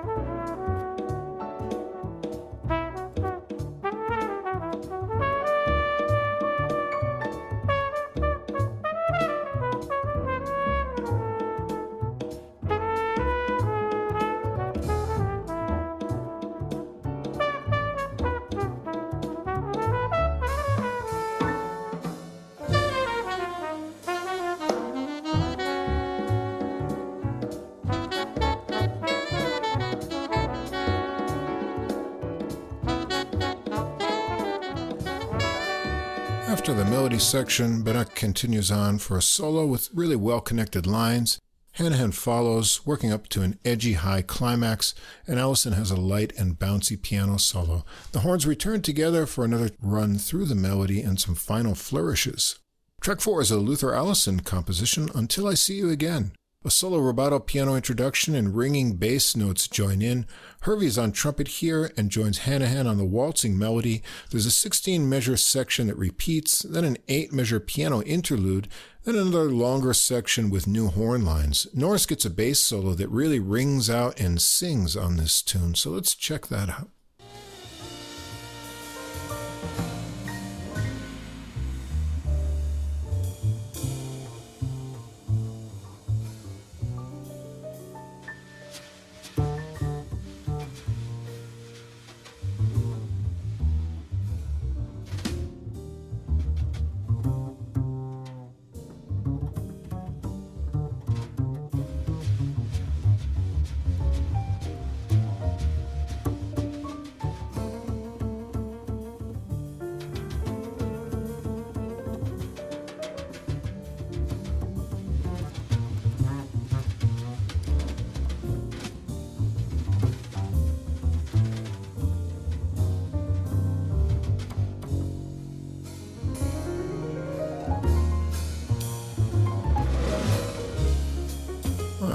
Takes over from there on piano. I like his light articulation and then chiming chords. Hanahan is back first, then gets joined by Hervey on the melody lines to the end. The ending surprisingly works up to a gospely kind of intensity before some final bittersweet solo piano that ends it. It really captures the feeling of parting from someone you know you're going to miss. Track five is Soulful by Roy Hargrove. You know, I'm not sure if he's ever recorded this on an album. I know Jon Batiste had recorded this, who was his piano player. And I think I saw him perform this live. You can find live versions of it on YouTube. Actually, I met Roy when I was in high school. I was on stage with him at the Downbeat Music Fest Awards uh, when cool. we were just high school students. Yeah. Mm. Well, this has a super busy bass opening from Norris into some rippling piano from Allison. Hervey's on trumpet on this one, taking the flowing horn lines with Hanahan, and let's hear it get going.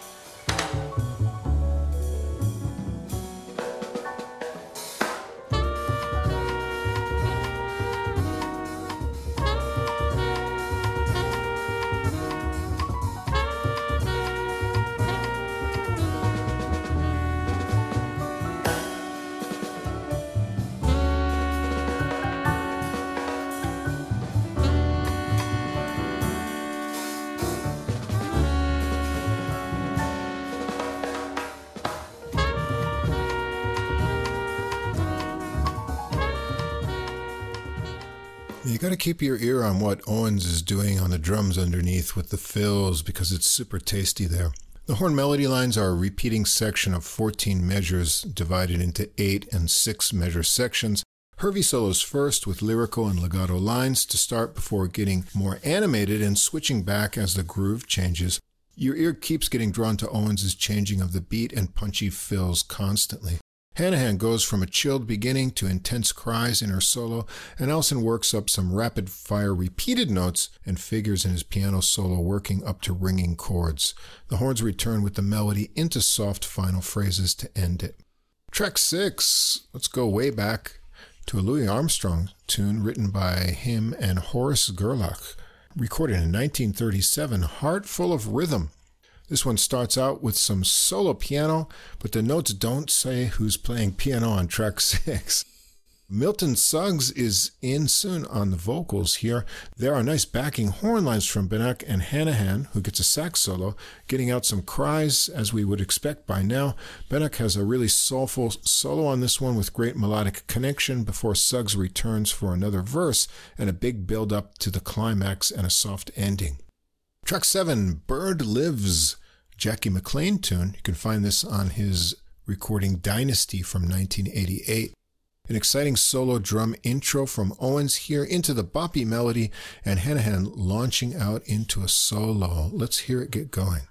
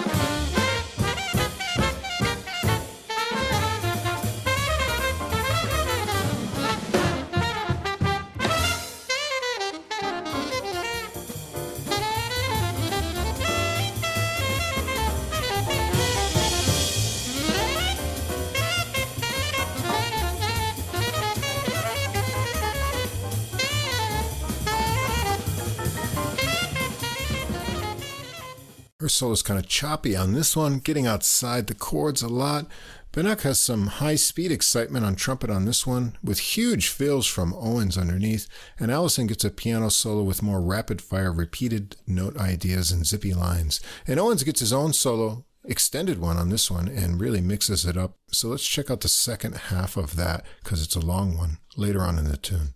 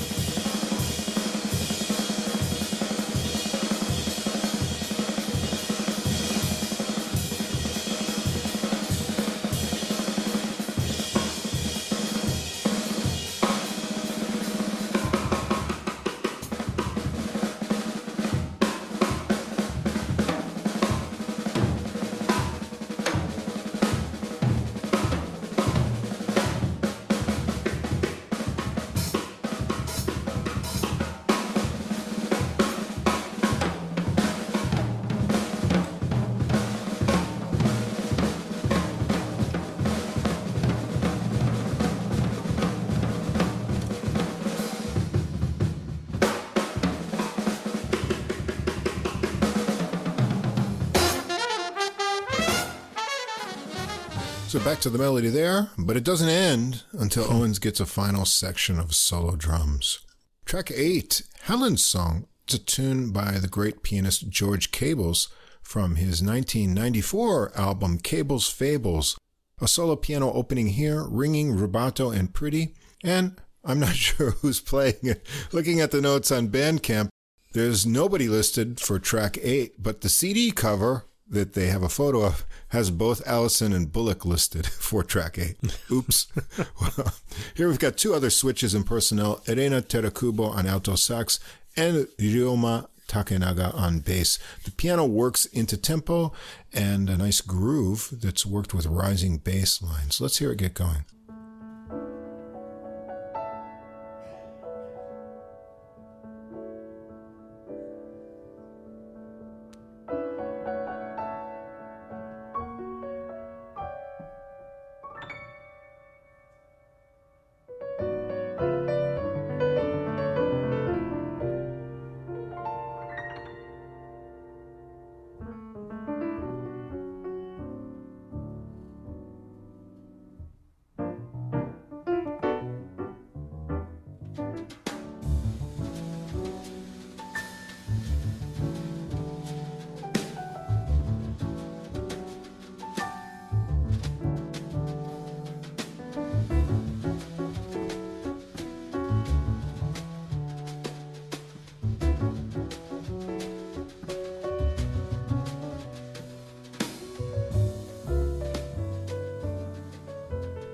A 20 measure or so trumpet melody line started by Hervey and joined by Terakubo for some harmonies. Interesting that it's so far into the tune.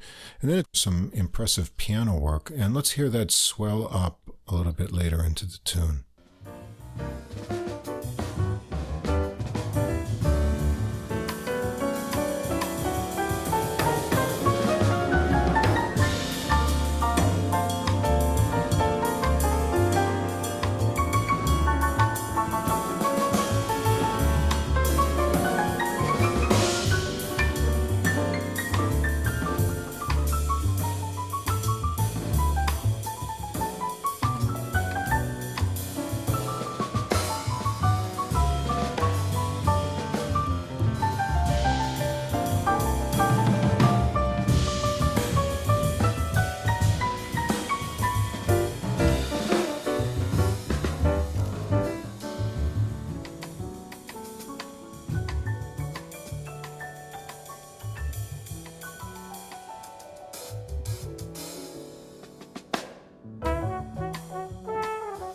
There's the horn melody line coming back in once again. Things quiet down, leaving the piano with a soft rubato section like the beginning. The horns add a final soft phrase to end it. And the recording ends up with Chicken and Dumplings. This is from pianist Ray Bryant. You can find the original on Art Blakey and the Jazz Messengers at the Jazz Corner of the World, Volume 2 from 1959. A big snare roll brings in a beat with a click on beat 2, joined by bass and piano. The horn melody is really sassy in AABA 32 measure form, but the B section really turns the beat around and tricks you. Let's hear that melody after the tune gets going from about 30 seconds in.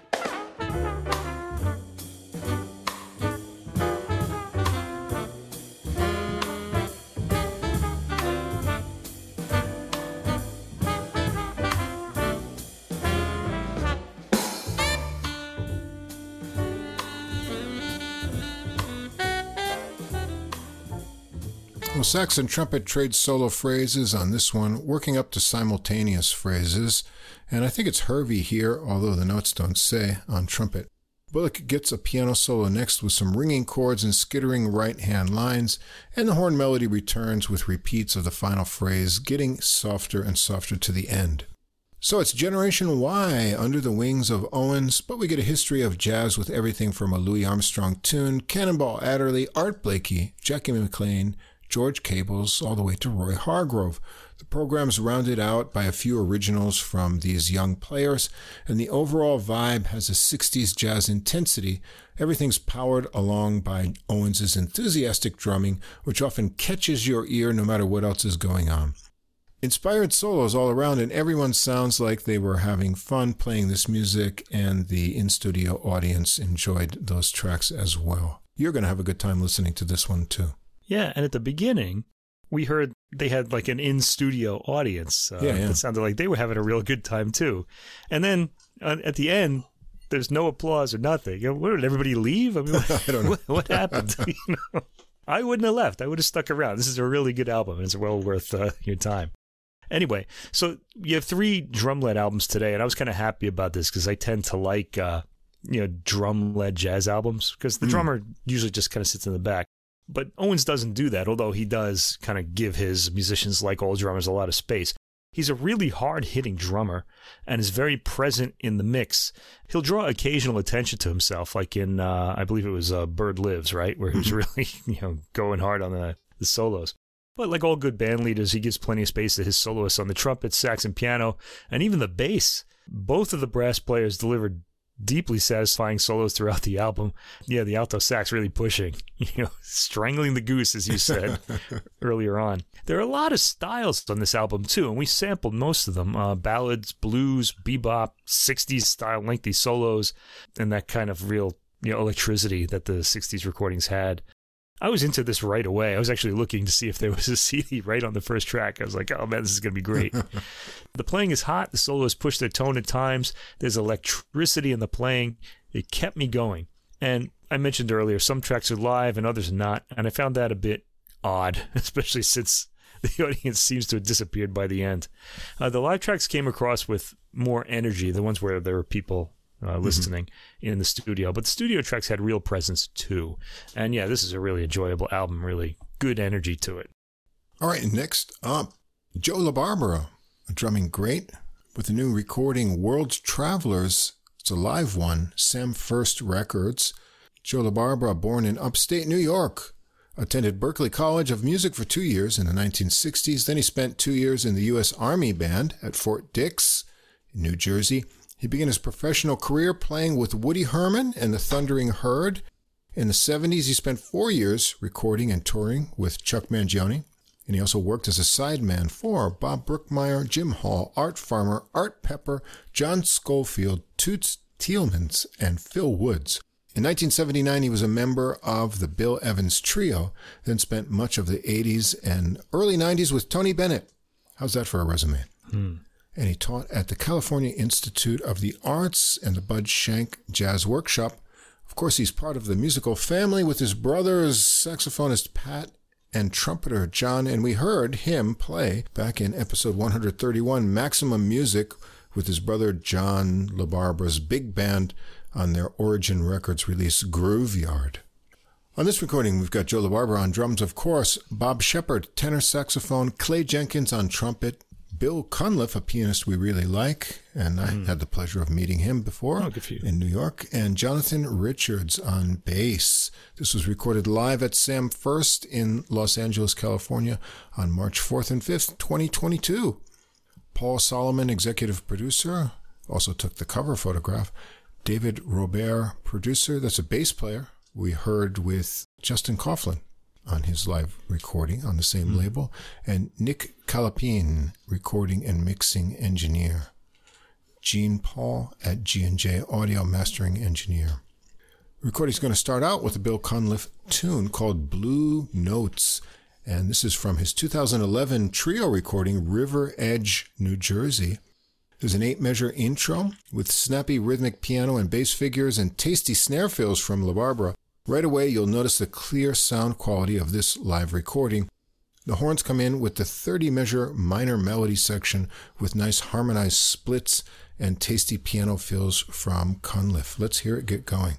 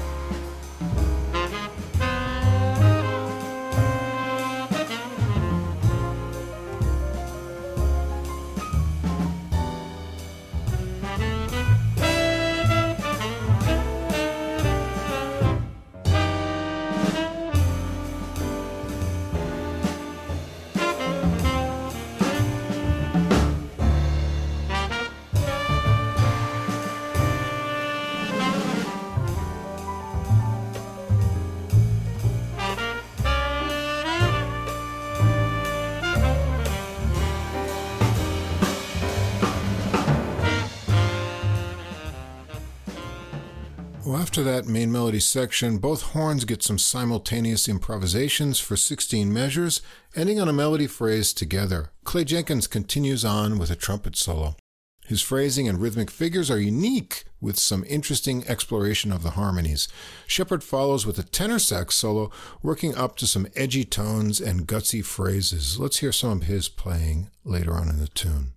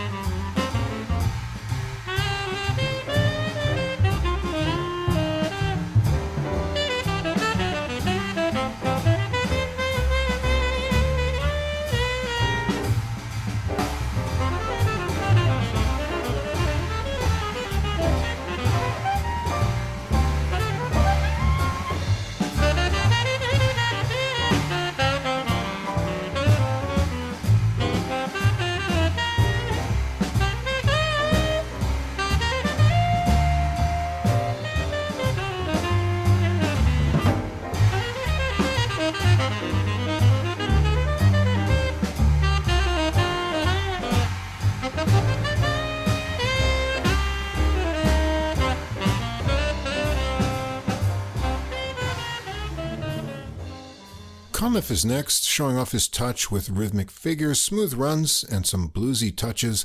The horns return with the melody into a final improvised section to finish it up. Track two, Landmarks Along the Way. This is a Joe Lovano, the great tenor saxophonist's tune from his 1991 Blue Note recording, Landmarks. This is one of the trickiest syncopated melodies I've ever heard. Hmm. The rhythm section gets it going into horn lines that pick up those tricky figures for eight measures then start a swinging kind of 12 measure section. Those sections alternate and then they keep it amazingly tight as they play it. Let's hear what this uh, tune is all about.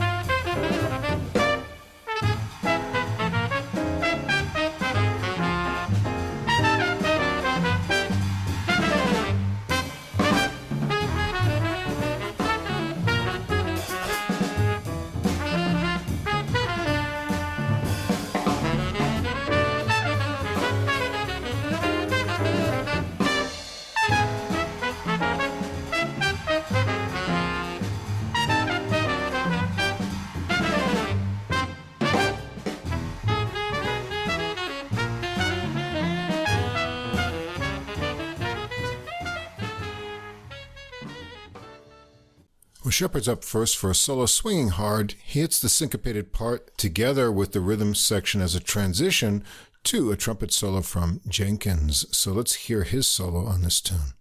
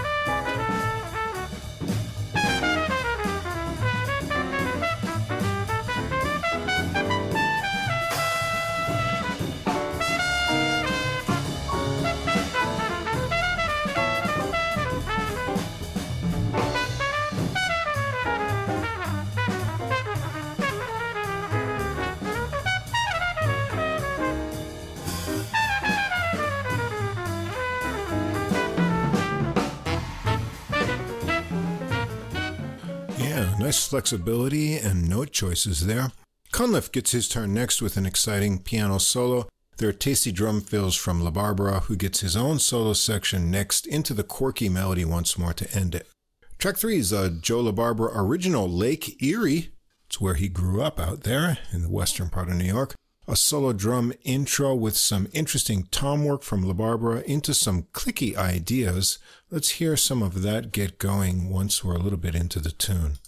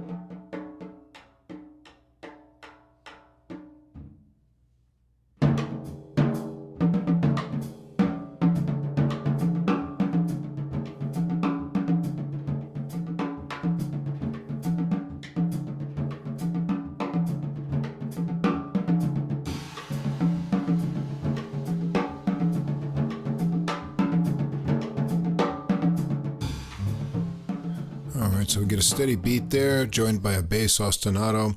The horn melody comes in. It's 32 measures, minor and ominous. It's kind of like an AABC pattern, brightening on the B section with a switch to swing for a while and having a different ending on the final section.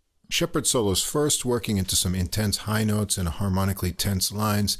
Jenkins follows, again, really building up tension with note choices and lots of space. It gets quiet for a bass solo from Richards, his tone is thick and woody even in the upper register with good melodic ideas, so let's hear some of his bass playing on this tune.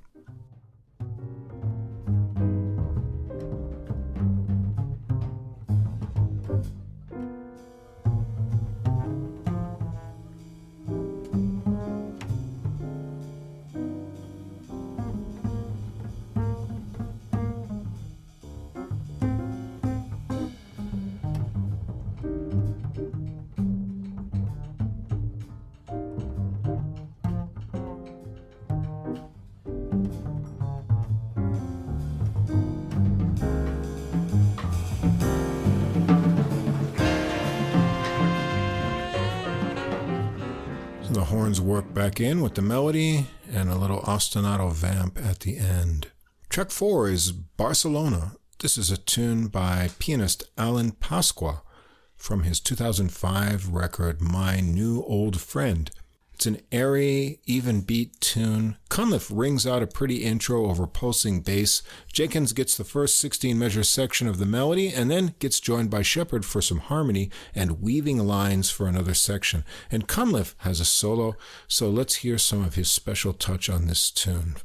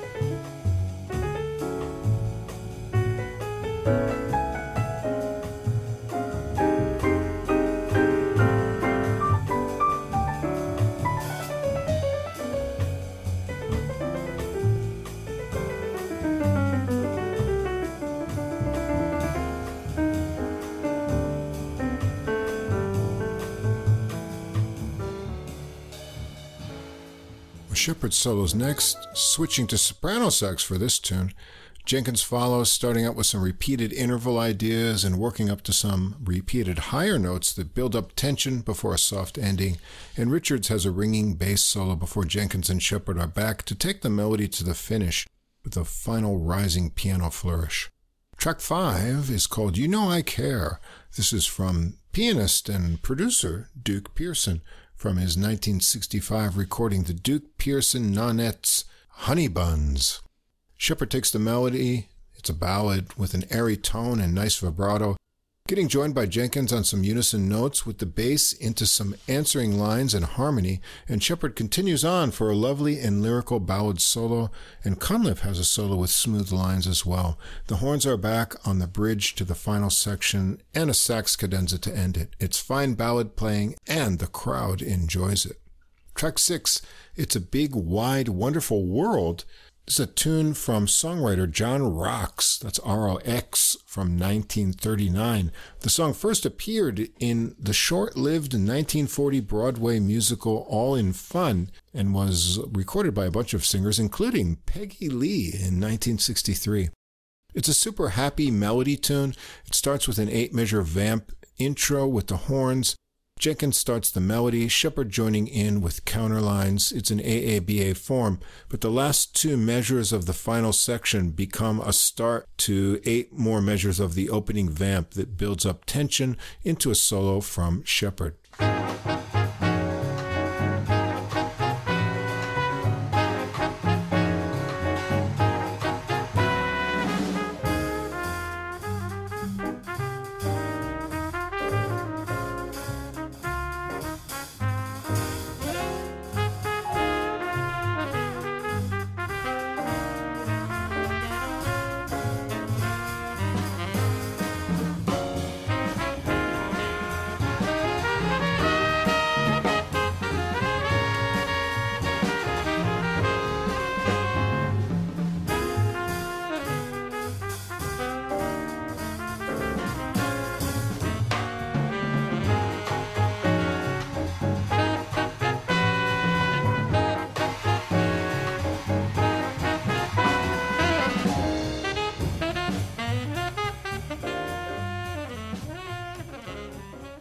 Well, after Sheppard's solo, Jenkins follows with a really cool trumpet solo. I like how he mixes up the articulation on this one. Cunliffe gets a solo with really well connected lines into the vamp section to set up some trading eights from the horns and LaBarbera's drums back to the vamp again to set up a final run through the melody into the vamp with improvised horn exchanges.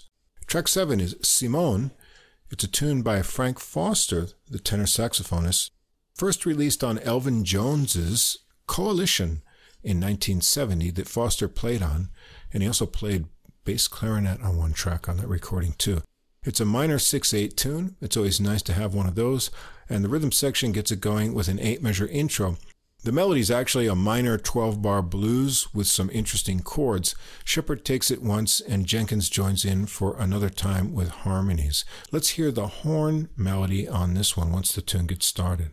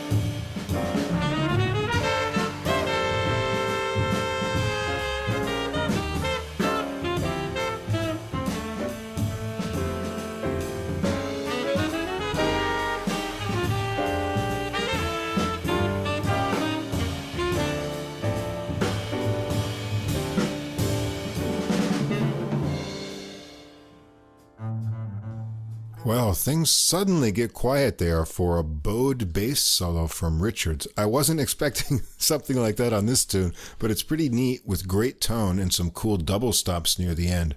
Sheppard solos next, starting with fluid rising tones and some exciting modal explorations, and Cunliffe is ringing out the chords and LaBarbera pumping it up with accents. Jenkins starts his solo with a repeated descending phrase idea and makes some harmonic excursions as well. But this tune has a really great Bill Cunliffe piano solo, and we should take a listen to a little bit of this right around eight minutes into the tune.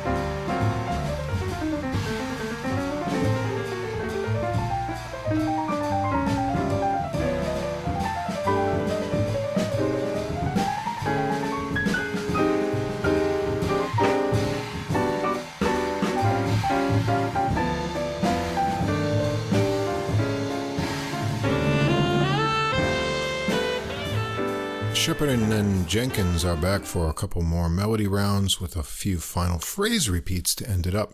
Track 8, Soultrane. This is by the great pianist composer Tadd Dameron from 1957's Mating Call. That's Tadd Dameron with John Coltrane, although this has sometimes been released under Coltrane's name. That's the first version of it I got, just called Soultrane as the album title. Dameron tunes always have great melodies and chord changes, and Jenkins gets to take the melody on this one, so let's hear him get going on this ballad melody.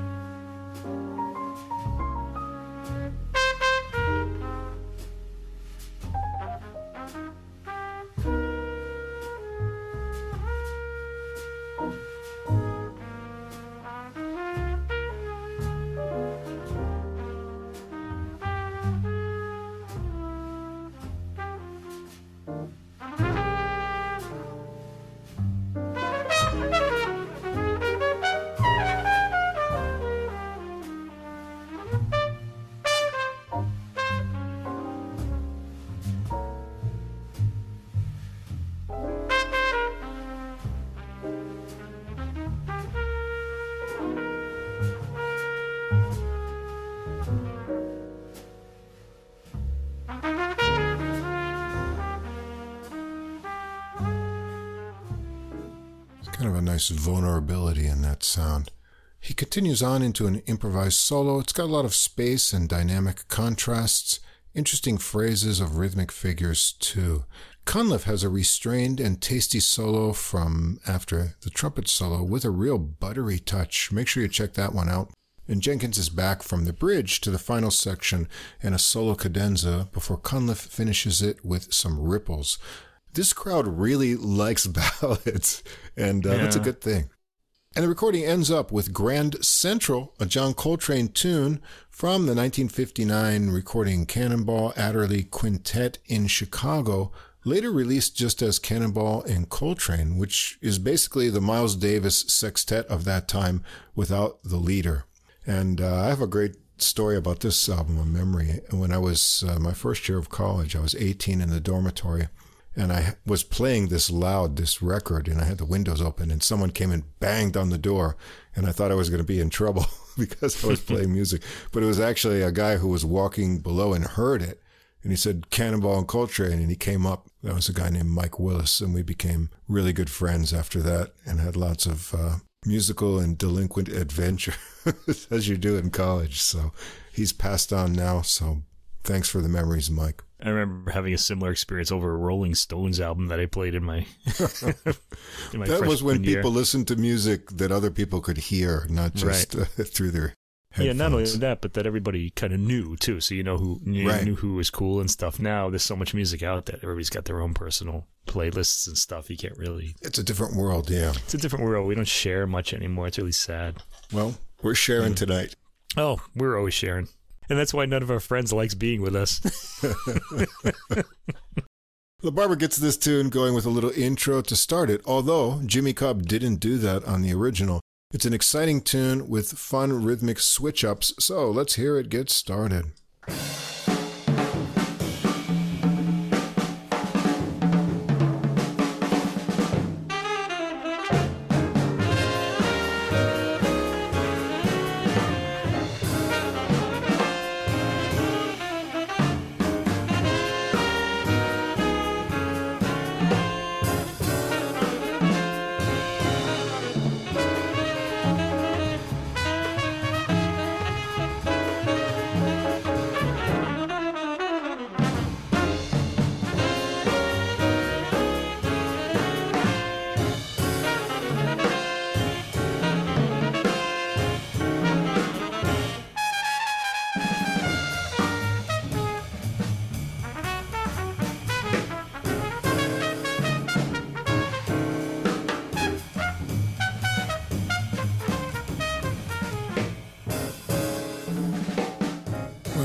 Jenkins getting started on an exciting solo with some cool fills from LaBarbera underneath. Sheppard follows and keeps up the excitement.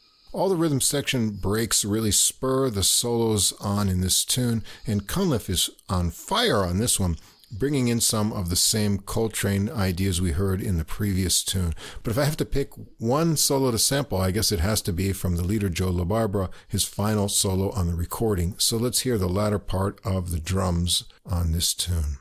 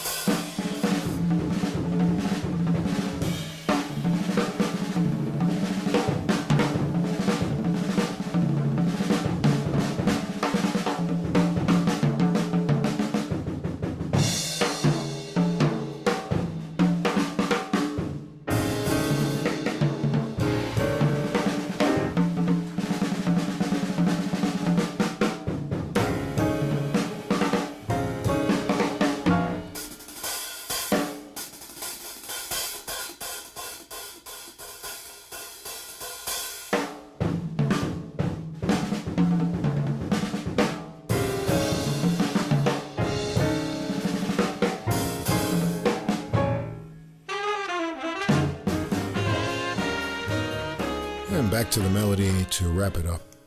And that's it. It's a great live recording. The band is super tight, even on the tricky landmarks along the way tune. LaBarbera was 74 years old at the time of this recording, sounding powerful and confident, whether driving things along or with creative drum solos like we just heard. And speaking of 74, we get 74 minutes of a great yeah. mix of tunes.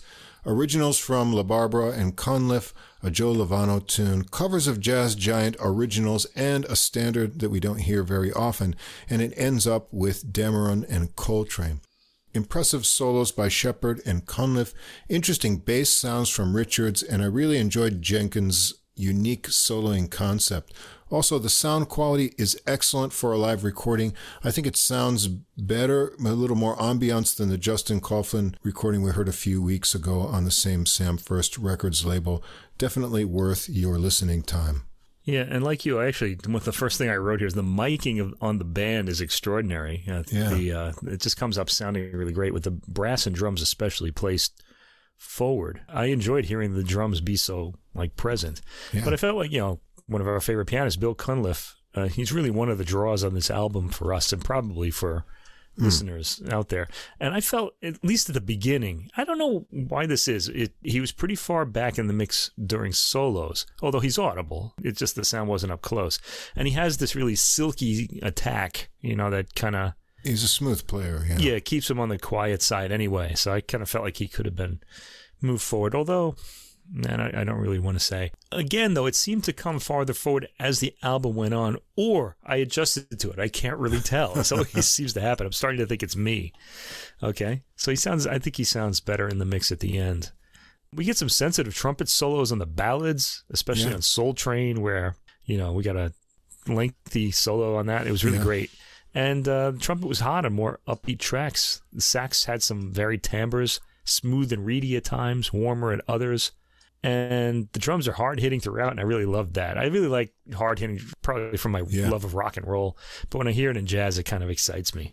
Bass had some melodic solos too. This is really a recording of a great night out of a jazz club. Yeah, would have loved and to had have a really there. good combinations of styles. This was one I would have liked to have been at, as I'm sure you would too. Yeah, yeah. yeah. I really like the material and what they do with it here. So definitely check mm. it out. Mm. All right, the last album, one we've been waiting to get out there, the Gaz Hughes Trio, Nuclear Bebopalypse. Great title again. yeah, on Bebop mm. Records. I think that's Gaz's label. This just came out February 2nd. UK drummer Gaz Hughes. As a sideman, he's performed with Scott Hamilton, Harry Allen, Marshall Allen, Greg Abate, Alan Barnes, and others. He's also collaborated with rock and pop artists. In 2019, Gaz was voted fifth place in the British Jazz Awards. In 2020, he released his debut album as a leader, Plays Art Blakey. Then in May 2022, he released a trio album, Beboperation. And then the follow up, Beboptical Illusion, was released in February 2023, and we covered it in an episode that would be 103 Beats of Different Drummers. And we got in touch with Gaz and stayed in touch, and he sent us Nuclear Bebopalypse a while back to have a listen to. And we've been waiting for the release date, so here it is. Gaz also wrote to say, with regards to this album, quote, we had been touring most of the year and we wrote the new music whilst on tour. We were adding the new tunes to the set to freshen up the gig for ourselves. So by the time the 2023 tour had finished, we were ready to go in the studio and make the new album. The whole album was finished within a week, including recording, mixing, mastering artwork, and videos. How about mm. that? So we've got Gaz Hughes on drums, Andrzej Baranek on piano, Gavin Barras on bass, and he's new this time, replacing Ed Harrison that we heard last time. And we've got all original compositions by the band members. This was recorded and mixed by Dave Speakman, mastered by Pete Maher, and album artwork by Tom Sullivan, produced by Gaz Hughes himself. We're going to start out with one of Gaz's originals, The Message, Two little snare hits bring in this minor and bluesy swinging tune. It sounds like the form is A A A B B A. The fun is in the feel here with half note bass and playful syncopations and anticipations in Baranek's piano chords that Hughes accents with big hits. Let's check it out.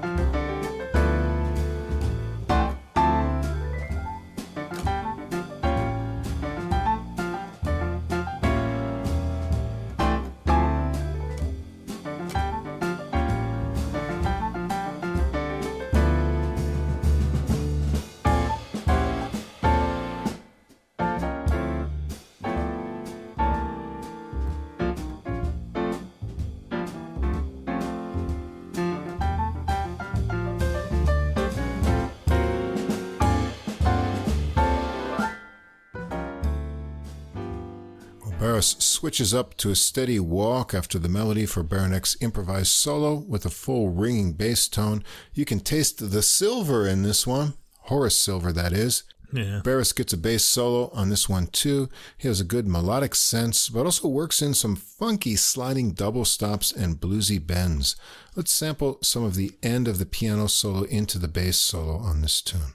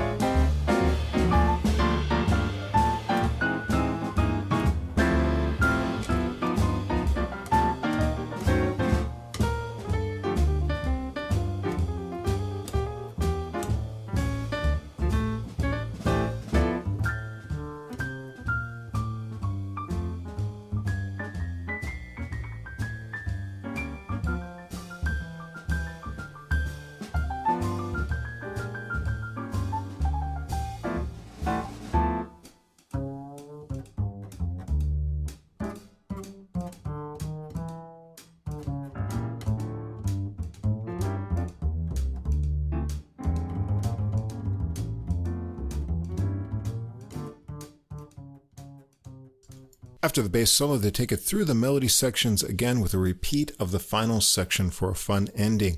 Track two, AB's Blues. That's Mr. Baranek's tune. It's a 12 bar blues that features some really neat unison bass and piano from the fifth measure and some light and tight drumming from Hughes. Let's hear this fun melody.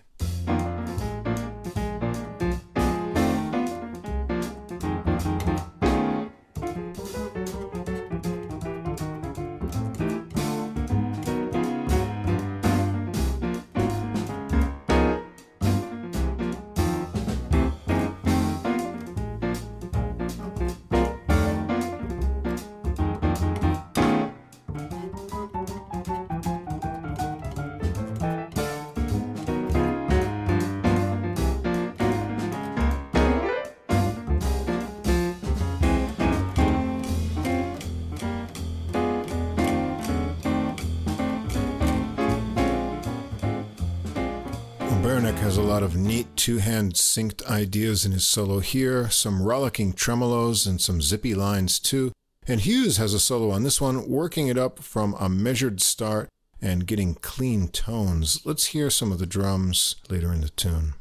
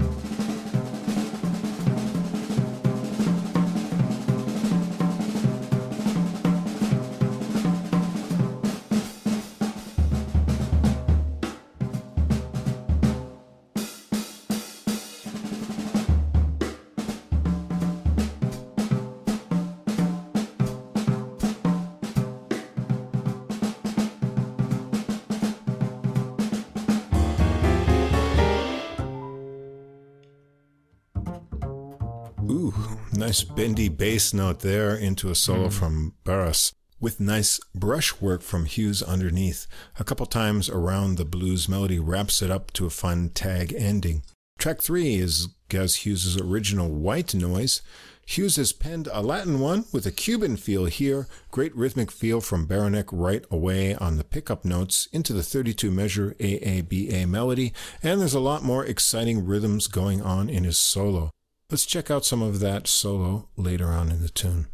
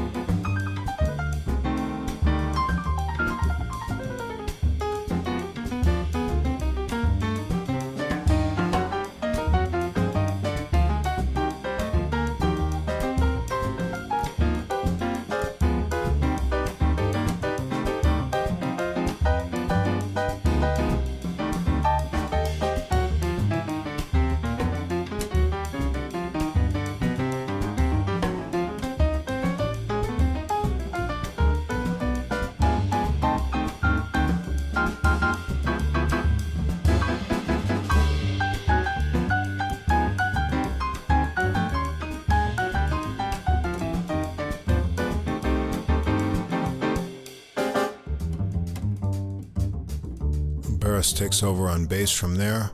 Again, bringing out nice melodies. Then we get a cool Cuban breakdown section with some tasty little clicks from Hughes back into the melody. This is a really fun tune.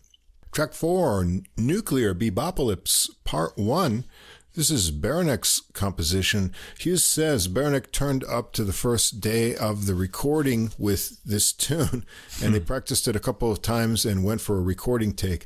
He says, We've just started the new tour and have been opening with this tune as the first number. It's hard playing it without warming up first because of how fast it is, and it feels to me like the musical equivalent of taking a cold shower first thing in the morning. Hmm. Well, it's a super fast one for sure. Baranek starts it out with zippy piano line figures on the 16 measure intro, drums and bass joining in midway. The melody has another zippy 8 measure section and then a contrasting 6 measure section. There's eight measures of the intro idea and then a repeat of the previous sections into a break and a final 16 measure section with a break into a solo from Baranek. Let's hear it get going.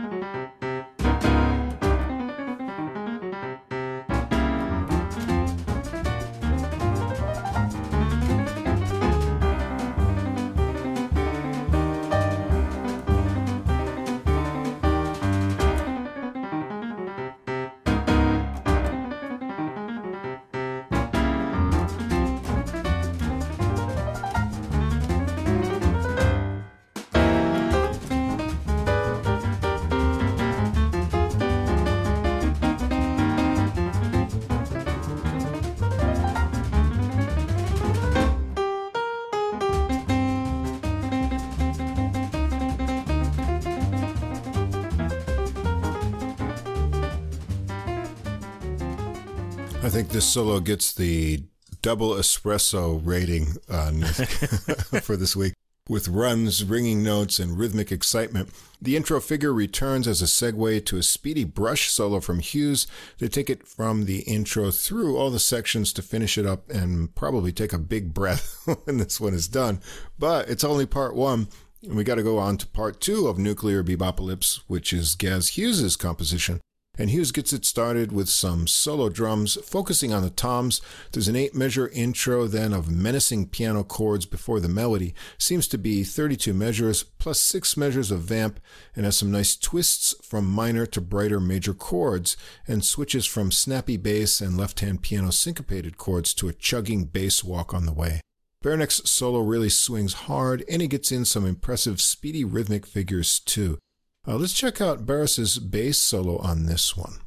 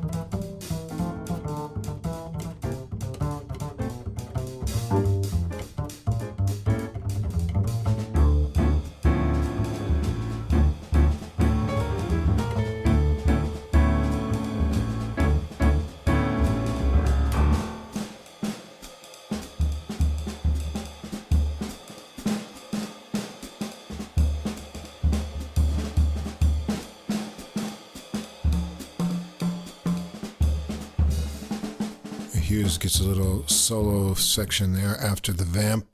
And he goes on and on with some impressive snare work before they get back into the melody to a final vamping section. Track 6 is another Hughes original shooting from the hip. It's time for something funky, starting out with a really cool bass line from Barras. It's got kind of a double time subdivided feel to it, but if you count it at the half speed, you've really got a 12 bar blues construction. But check out the far out rising piano chords and bass figures from the ninth measure. Let's check it out.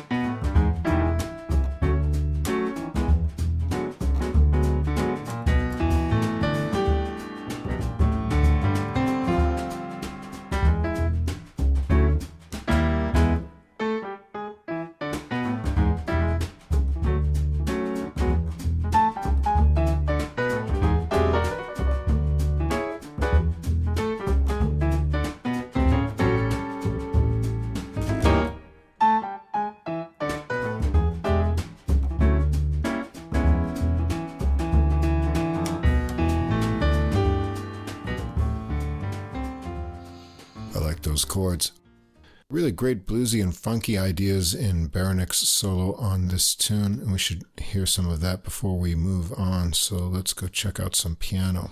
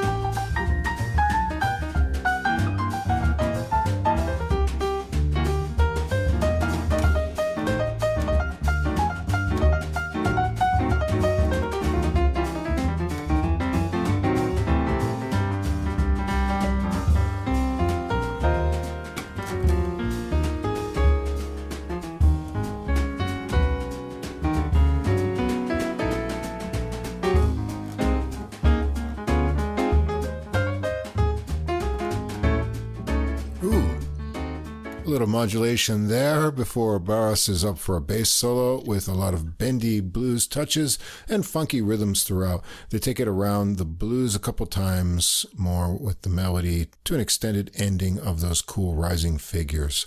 Track 7, Disinformation. This is a Barras original. The press release says that a touch of Ellingtonia creeps in on this one, and I think you'll agree. Check out the rolled figures on the piano from Baranek and also the Duke like flourishes behind Barras's bowed bass melody. Let's hear it get going.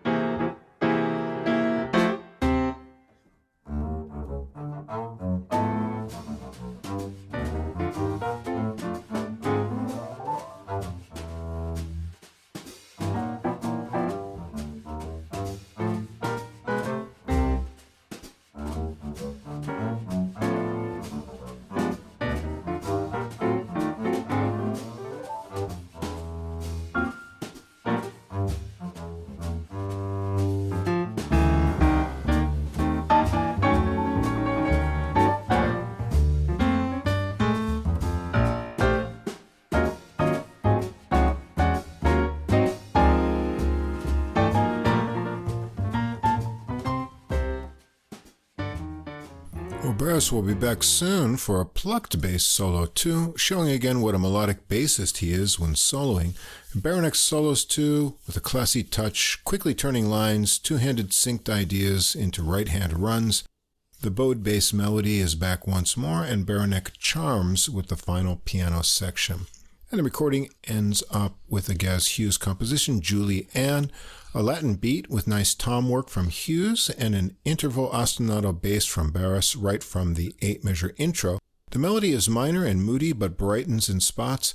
Baranek plays it freely. It sounds like an AAB form with 16 measure sections. There are two extra measures of piano ripples after the B section. Let's hear this one get started.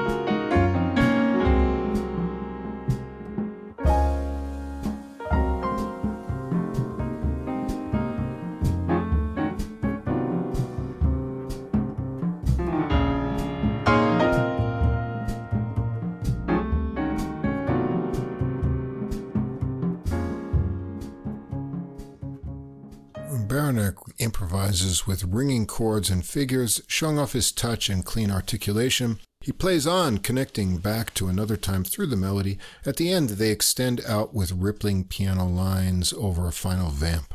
And that's it. This is meat and potatoes, swing, bop, and post bop music, but it's filet mignon that you're getting for your meat. Hughes has upped his composition game with some interesting surprises and twists in the tunes that still sound instantly enjoyable. I like the Latin feels on White Noise and Julie too. too. is an awesome piano player mining the styles here from Ellington and Horace Silver, but also mixing in more modern harmonic ideas in his own flair with a great touch and exciting solos. The new bassman, Barras, here has a great warm tone, and his solos are all really melodic. And our leader, Gaz Hughes, holds everything together in good time. He's not a bombastic player at all, but rather the kind of drummer I'd like to play with who concentrates on subtleties, interesting beat variations, and the tone of his drums. There's a lot of textured brush work to enjoy on this recording. He may run out of bebop words for title possibilities, but I don't think there's any danger of running out of great new music because it seems to be getting better and better with each release. He's working hard touring around the UK, but we like to get more listeners around the world. So everybody out there, check out Gaz Hughes and this great new recording we've got here, Nuclear Bebopalypse. Yeah, I uh, completely concur with what Russ has said. Now, first of all, I want to mention that Gaz Hughes and his uh, very clever titles for these albums makes him a man after our own heart. We often try to Yeah. do this with our own podcast titles. We don't seem to run out of titles. Like inspiration comes all the time, so I'm Yeah. sure he'll come up with lots of other ones too. Anyway, this is another well played set of traditional sounding jazz. It's just, and like you said, filet mignon. It's kind of high class that Yeah. way. Good energy and satisfying blues licks in many of the tracks. It's a trio, and I enjoyed all the solos. Hughes himself coming up with some interesting combinations of rhythms and sounds. But Andrzej Baranek on piano has not only memorized the piano blues licks encyclopedia, uh, he delivers these licks in an immediately appealing style. Gavin Barras on the double bass keeps the groove going when he solos and gets a satisfyingly full sound out of his instrument. Well caught on the recording. What's not to like about this? Even the title is great. Yeah. This is all very satisfying, and in a traditional jazz and blues style of playing, it recommends itself. You know, and the the title recommends it, it too. So go for this. We we're big fans of Gaz Hughes, and we really hope he's gonna Yeah. you know sell a lot of these a lot of records for this one. It's really good. Can't wait to hear more. Yeah, me neither. And that wraps it up for episode 151 Themes and Syncopations. Next week, we were already decided uh, in the spring here, we get a little bit of extra time so we can plan ahead. We're going to have a woodwind thing going on next week, both in classical and jazz. What have you got coming up for us, Mike? I have lots of flute stuff. One of the recordings I have is called um, the Spore Collection Volume Three, and it's the the guy Henry Spore, I think his name is, um, has a huge collection of historical flutes, Oh, okay. and and a different flute is being used on each of these uh, works performed on the album. So this is they're already up to the third volume. I didn't actually hear the first two, but I was really kind of you know Right. interested in that. Uh, we have one of our favorite harpsichordists, Jean Rondeau, pairing Hmm. with Anna Besson in a uh, recording of Corelli, and a French composer I've never heard of. So it's, this is going to be something new. It's a Baroque era composer. That's Jean Baptiste Quentin, dit Le Jeune. okay. Mm. So we'll have a recording of that. And then we have one of my favorite artists, not necessarily one of yours, but I know you like her a little. Uh, Patricia Kopatchinskaja has an album called Take Three, where she has a clarinetist. So there. So we got that wind theme going there.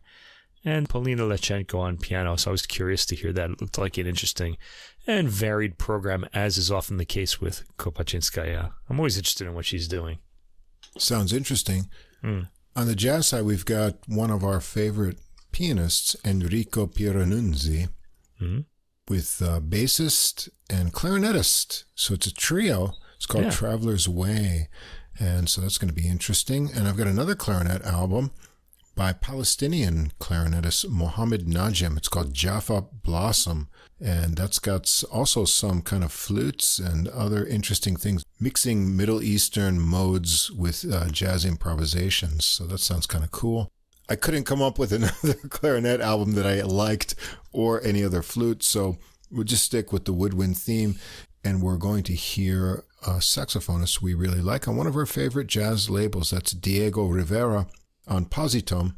Right. And his new release just came out with just a word. And we've got some Art Hirahara on piano on that. So we know it's going to be good. So clarinets and saxophone on the jazz side. If you want to get all of these recordings uh, listened to ahead of time, we'll have the episode playlist up on Deezer a few hours after this episode. Also, be a link to it on our Facebook page. So come over and check it out if you want to get started listening.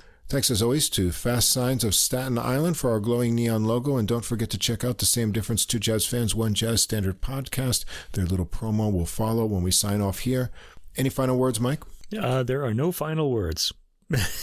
there can be no words for the wonderful music we heard today. We have to just listen to it all again. Yeah, looking forward to getting started listening after I spend all day getting this episode ready to release tomorrow. Oh boy. So until next week, episode 152, keep listening and we'll see you again next time. Same difference. Two jazz fans, one jazz standard. A review of a single jazz standard through music, history, and stories. And this is AJ. And this is Johnny. If you are a jazz fan and you like jazz standards, bebop, show tunes, ballads, you name it. Yeah, we've got them here. We drop a new show on you every other week, and we take a standard and we listen to a few different versions of it. Same difference. Come join the fun. Looking forward to seeing you.